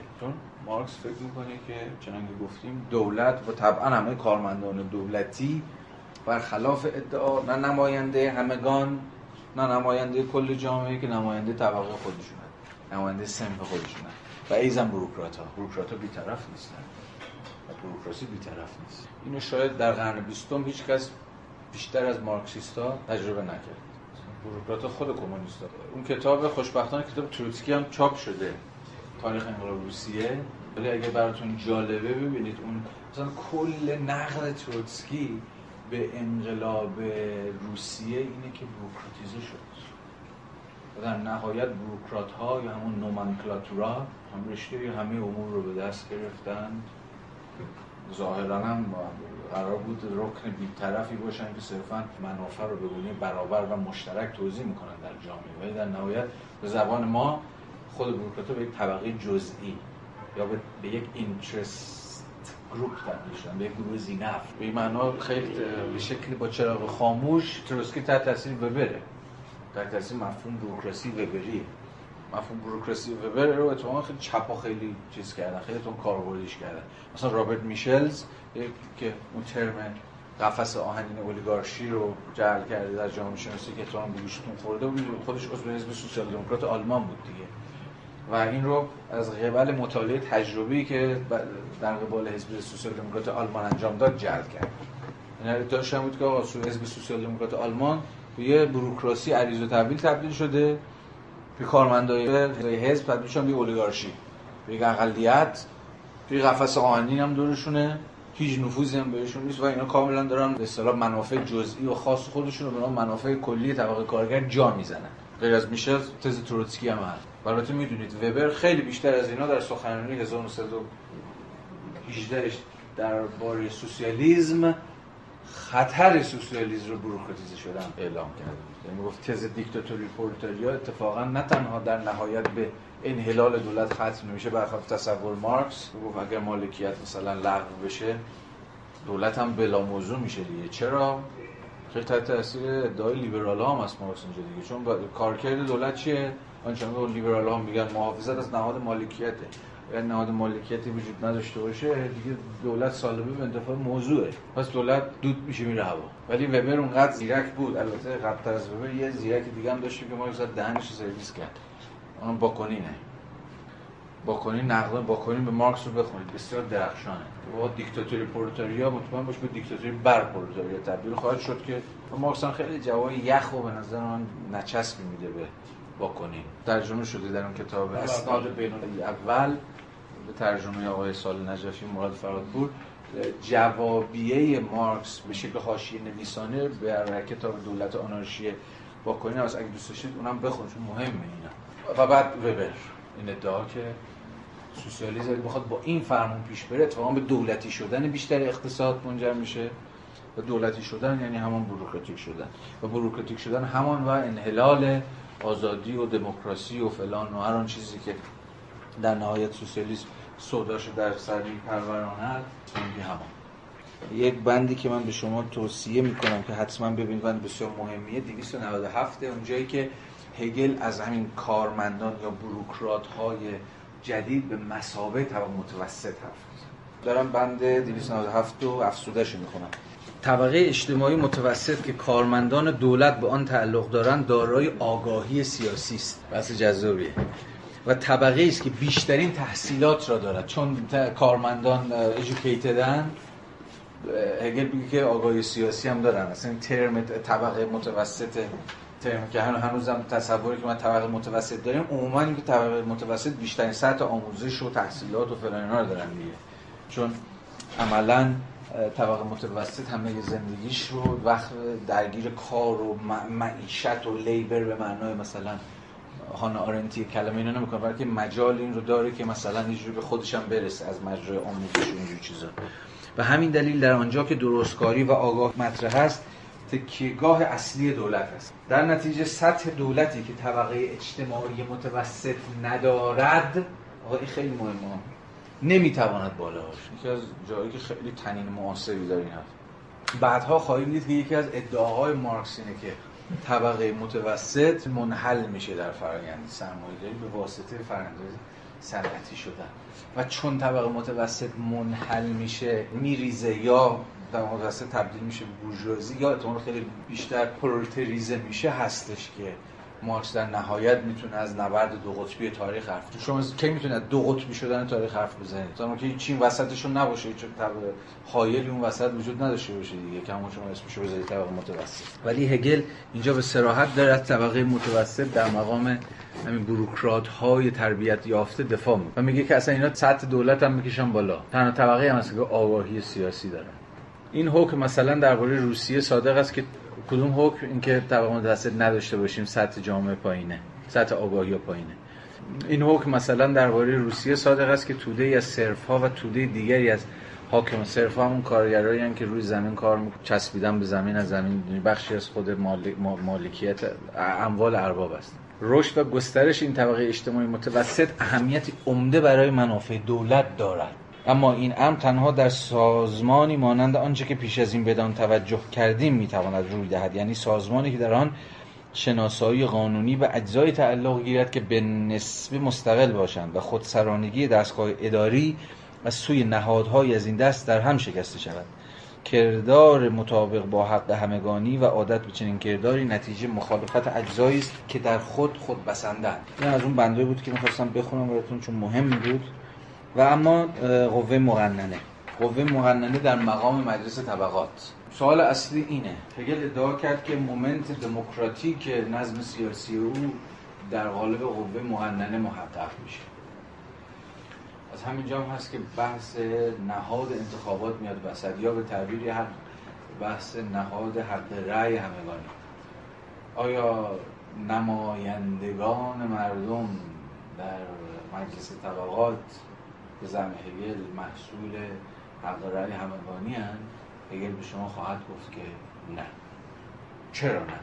استدلال هگل اینه که در حق رأی همگانی فرد به یه ذره یا به اتم اجتماعی تغییر پیدا می‌کنه که خودش هم باور نمی‌کنه که به راستی رأیش منشأ اثری است. اون در نهایت در اون کمیت بیشماری از دیگر آرا خودش رو گم شده و خودش رو بلا اثر و خودش رو بی نهایت کوچک خواهد یافت. ولی فردی که در صورتی که این رسته ها یا اون استیت ها یا اون طبقات باشن که نمایندگان خودشون رو انتخاب می‌کنن اون موقع اعضای رسته طبقات این امید رو دارن که در مقام نماینده طبقه خودشون به واقع بتونن منافع و علایق و دلبستگی های اون طبقه رو پیش ببرن و نمایندگی بنابراین هگل در اینجا منتقد سریح فرایند اینجور اتمیستی شدن به زم خودش البته. فرایند در واقع رأی دادنه.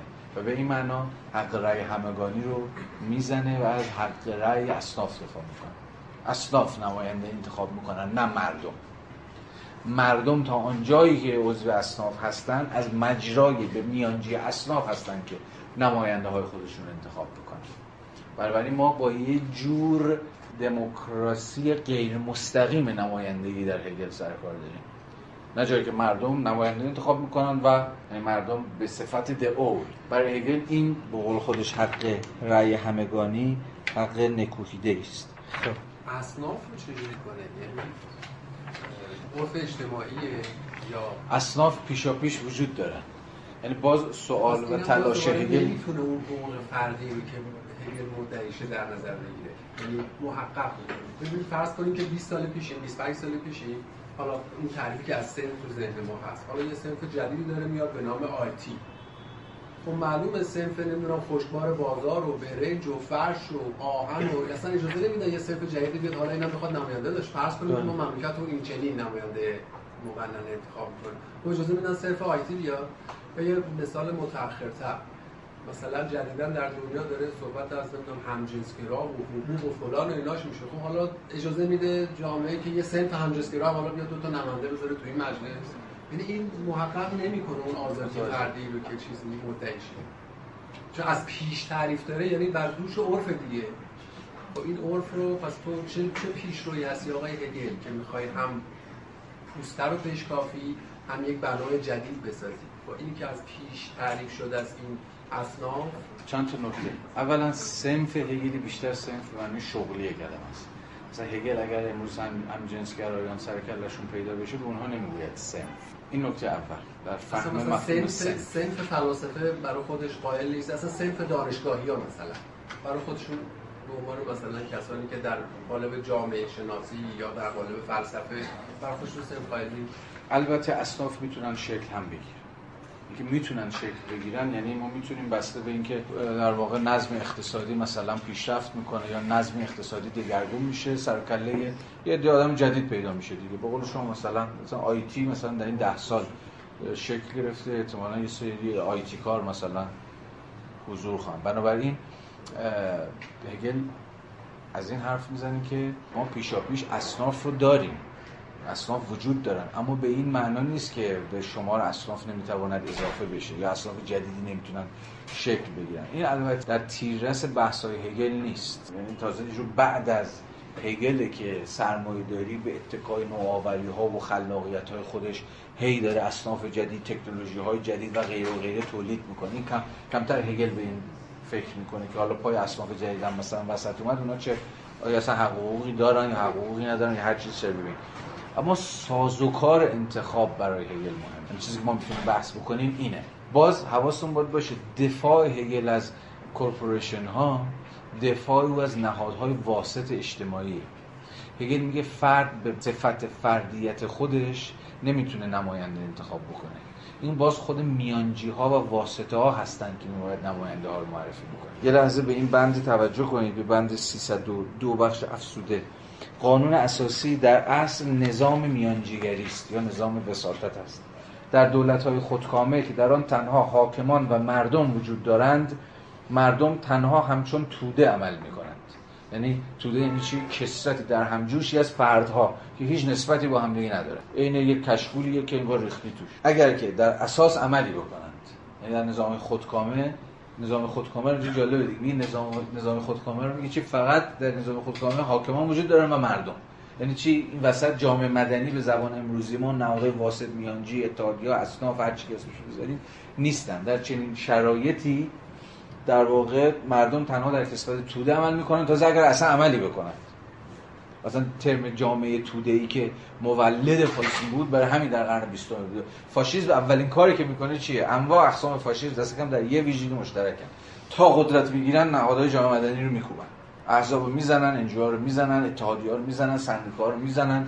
در تمام version ها چه فاشیسم مدل ایتالیایی آلمانی چه فاشیسم مدل ایرانیش. زدن نهادهای واسط و تبدیل کردن جامعه یا هم مردم به توده بیشکل. که هیچ تعینی ندارن و پراکنده و در. بدرن مردم تنها همچون توده عمل می‌کنن که با هر سازمانی مخالف است. اما اونگاه که مردم عضوی از اندامواره دولت شود توده به صورتی مشروع و منظم به منافع خود دست مییابد. اما اگر چنین ابزارهایی در دسترس نباشد توده همواره خود را به صورتی خشونتبار اظهار می‌کنند.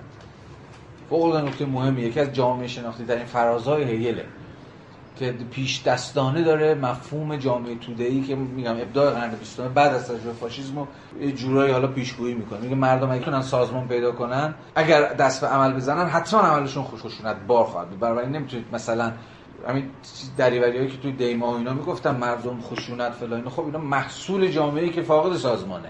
و به شکل سیستماتیک شما سازمانیابی این جامعه رو در قالب هر چی حزب اتحادیه سندیکا فلا اینا غیر ممکن کردی. بنابراین اگه مردم بخوان بریزن بیرون حتما با خشونت میریزن بیرون.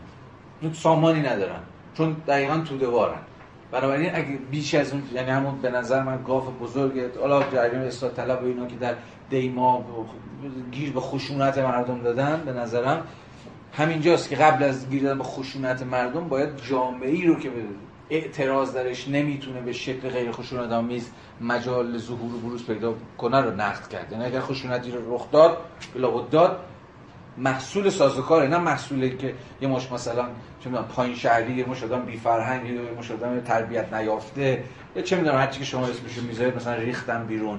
و با اون مردم خوشگل و قشنگ مثلا چه می‌دونم 88 مثلا هیچ نسبتی نداشتن یا هر چیزی شده این محصول جامعه کوبیده شده است. محصول یه جامعه مدنی آورده شده است. خب محصول کوبیده شدن 88 میشه بله بله. اون خوشگلی این زشتی به هم بله. اما اگر چنین ابزارهایی در دسترس نباشد توده همواره خود را به صورت خشونتبار اظهار می‌کنند. به همین دلیل است که خودکامگان آهی مهمه. و همین دلیل است که خودکامگان در دولت‌های خودکامه همواره ناز مردم را می‌کشند. باز پیشگویی ترم پوپولیزم. پوپولیزم در مقام اینجور مردم نوازی. و خشم خود را تنها بر سر همراهان نزدیک خود خالی می‌کنند. همچنین مردم در چنین دولت‌های مالیات‌های اندک می‌دهند. در حکومت‌های خودکامه. چرا مالیات اندک میدن یا اصلا مالیات نمیدن چون در واقع باجی که دولت داره به مردم میده. برای اینکه خفهشون کنه. برای اینکه صداشون در نیاره. برای اینکه مالیات آره وقتی مالیات میده میگه پول تو من دارم میدم پس خفش رو پس بشین. یا قانونی عمل کنی هر چیزی شبیه این. ولی این میگه این هگل در از پروپاگاندای سیاسی دولت‌های خودکامه در مسئله مالیات حرف می‌زنه. پروپاگاندا شد کلمه خوبی میشه فریب سیاسی. چون مالیات بر هیچ کسی نیست که با رضایت مالیات بده. هیچ کس. دیدید دیگه دو سال پیش که گند اون شرکت تو پاناما درآمد نخست وزیر ظاهرا ضد فساد ایسلند که می‌دونید ایسلند مثلا که پاکترین کشور ضد فساد نمیشه. در این بابا مثلا پرونده داره در پاناما گیتس. که بعد مجبور به استعفا شد و این چیزا. یعنی می‌خوام بگم حتی در جایی که کشوری که ظاهرا مالیات مسابقه سازوکار کاملا نهادینه شده مثلا حقوقی و مدنی جا افتادن باز اگه طرف دستش بیاد زیرابی میره مثلا بهشت های مالیاتی همینجوری درست شدن دیگه. گفتم من با این رکنش کار ندارم. صد البته. رکن فشار جانب شهروندان به دولت هم هست اما در مقام طرح دعوی منی که پولتو دادم حالا به من جواب بده. ولی سازوکار به نظرم خیلی مادی تر اینه که شما مالیات رو بیاری پایین. یعنی کمتر مالیات بگیری و این کمتر مالیات گرفتن به زمینه جو باج دادن به مردم. صداشون خفه کن چون دولت هایی که از چیز مالیات بالا دفاع می‌کنن عموما دولت هایی نیستن که خیلی مردم بهشون رغبت نشون بدن. مگر مثلا موازنه در واقع فرادستان و فرودستان در این جامعه کاملا چیز شده باشه. چی میگن؟ موازنه کج کله شده باشه. یعنی شما شعار مالیات بالا از فرادستان بدی و به این معنا فرودستان رو به خود همراه کنی که آقا بریم که مثلا مالیات رو از مثلا چیز بگیریم. و غیره و غیره. خب دوستان فرازه آخر. این چنان که دیدیم حالا با جزئیات دیگری هم که در نظریه هگلی هست ولی خب مجال بحث در قبالشون رو پیدا نمی کنیم و خیلی علاوه بر من موضوعیت نداره شما خودتون می‌تونید بخونید. در منطق هگلی دولت در نهایت شما چنان که دیدیم کلی رو داریم که به اجزای خودش تقسیم شده و هر سه moment رو در درون خودش داره. هر سه moment فرم های سیاسی سنت ارسطویی و باید حواستون باشه که در نهایت هگل که از دولت های ملی حرف میزن همون چیزی رو گفت دولت های ملی هم. و این دولت های ملی چنان که در ورق قبل صحبت کردیم هر کدومشون به اقلیم های تاریخی متفاوت تعلق دارن هگل در نهایت در انتهای همین کتاب چنان که اشاره کردم پای بحث فلسفه تاریخش می‌کشه وسط تا دوباره به ما یادآوری کنه که هر آن چیزی که تا اینجا گفت هر آن چیزی که درباره دولت گفت در قبال فقط دولت های ملی اقلیم چهارم تاریخ صدق می‌کنه. یعنی به قول خودش دولت های به نسب پیشرفته زمانه ما. یادتونه اون بندی که ابتدا اول خوندیم. مطمئنا عناصر فلسفه حق در مقام صورتبندی مفهوم خانواده جامعه مدنی و دولت در قبال اقلیم هایی اقلیم ما اگر به صراحت میگه صرف می‌کنه چون اساسا شما در اون مومنت دیگری از تاریخ هستید و در اون مومنت تاریخی گیر کردید و در نهایت سهم خودتون ایفا کردید. سهممون رو دادیم به تاریخ ولی خب تاریخ پیش رفت و ما عقب موندیم. هگل تا جایی پیش میره. اینم بخونم که بخواستید خوشم بهش بدید یه چیزی در دست داشته باشید. خب ملتی که چنین عنصری همچون اصلی طبیعی بدان اختصاص یافته وظیفه اجرای این اصل را یعنی این اصل را که در تاریخ سهم ایفا بکنه را در فرایند خودپروری خداگاهی روح جهانی به عهده دارد. این ملت در این عصر معین ملت مسلط در تاریخ جهانی است. یعنی در هر moment تاریخی یک ملت ملت مسلطه. اگر moment اول ما ملت مسلط بودیم یعنی ایرانیان در moment در گام نخست روح در تاریخ ملت مسلط بودن امروز ژرمانی ها یا آلمانی ها ملت مسلط در تاریخ هم برای اینکه روح در اونجاست که به حد نهایی بلوغ خودش رسیده. این ملت در این عصر معین ملت مسلط در تاریخ جهانی است و تنها یک بار در تاریخ می‌تواند این نقش دوران ساز را ایفا کند. ما ایفا کردیم و تمام شد. در برابر این حق مطلقی که این ملت در مقام حامل مرحله کنونی پیشرفت تاریخ دارد ارواح ملت های دیگر هیچ حقی ندارند و مانند آن ملت هایی که دورانشان به سر رسیده است دیگر در تاریخ به حساب نمی آید. این حکم به ملت های متمدن الان ما در مومنتی هستیم دیگه روح رسیده به مرحله نهایی خودش این حکم به ملت های متمدن حق می‌دهد که ملت های دیگری را که از جهت عناصر جوهری دولت پیشرفت کمتری کردند بی فرهنگ بدانند و با آنان چون مردم بی فرهنگ رفتار مانند رابطه شبانان با شکارگران و رابطه کشاورزان با آن دوتای دیگر. با این آگاهی که حقوق این ملت ها با حقوق خود آنان برابر نیست و استقلال آنها صرفا سوری است. در نتیجه جنگ ها و برخورد هایی که در این شرایط روی می‌دهند از این جهت برای تاریخ جهانی اهمیت دارند که این جنگ ها مبارزه بر سر بازشناسی به پشتوانه محتوای جزئی هست. بنابراین هگل در فلسفه تاریخ خودش به یه جور نظم سلسله مراتبی بین حالا به تعبیر امروزی دولت ملت ها قائل. ما دولت ملت هایی هستیم که در فرایند تاریخ عقب افتادیم. روح ما رو ترک کرد و ما تاریخمون گذشته و اساسا constitution مون یعنی نظم قانونیمون اصلا قابل قیاس با نظم قانونی مثلا جوامع ژرمنی مسیحی که هگل در اینجا تصویرشون رو ترسیم کرده نیست. صد البته که حقوقی که ما ازش برخورداریم با حقوقی که شهروندان آزاد اروپا ازش برخوردارن زمین تا آسمون با همدیگه متفاوته. به قول باز خودش شرق می‌دانست و هنوز هم می‌داند که تنها یک تن آزاد است. حالا مسئله بر سر که این تقدیر تو گویی تاریخی ما کجا به آخر می‌رسه؟ این دیگه داستان پر از آب چشم است. اینجا یعنی در پیش این حد پیش میرن که به اینجاها ربط داره یا نه؟ کمتر تو فلسفه تاریخشه. مشخصا تو خود فلسفه سیاسیشه و مشخصا تو خود همین چیزشه. تو نظریه دولتشه که باید حواستون باشه یک لیبرال با این حرفای هیچ کدوم از این حرفای هگل نمی‌تونست کنار بیاد. به این دلیل ساده به این دلیل ساده و خیلی خیلی ساده که دولت هرچه کوچکتر هرچه کمتر مداخله گر هرچه کمتر کنترلی هرچه کم- کمتر انضباطی بهتر. ولی تمام تلاش هگل اینه که جا به جا این نقش های فراگیری برای دولت قائل باشه جا به جا هی از ضرورت آشتی حرف بزنه. اگر فرد آزاده ولی نه اونقدر را فرد حق داره اما نه اونقدر را و غیره. یعنی هی حد زدن به فرد هی حد زدن به آزادیه. و این برای سنت لیبرالی عملا مقدمه برای تعریف کردن و در واقع توجیه کردن یه دولت مداخلهگری که انگار قرار همه جا باشه.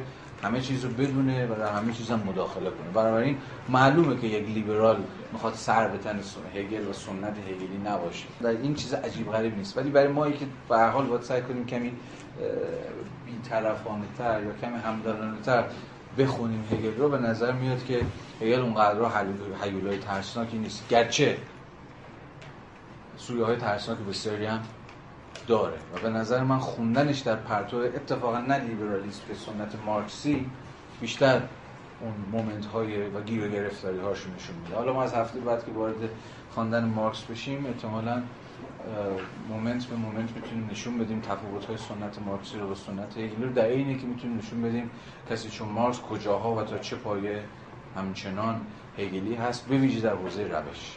مرسی بچه تحمل کردید و اومدید. امیدوارم که حوصلتون سر باشه. خداحافظ. تا بعد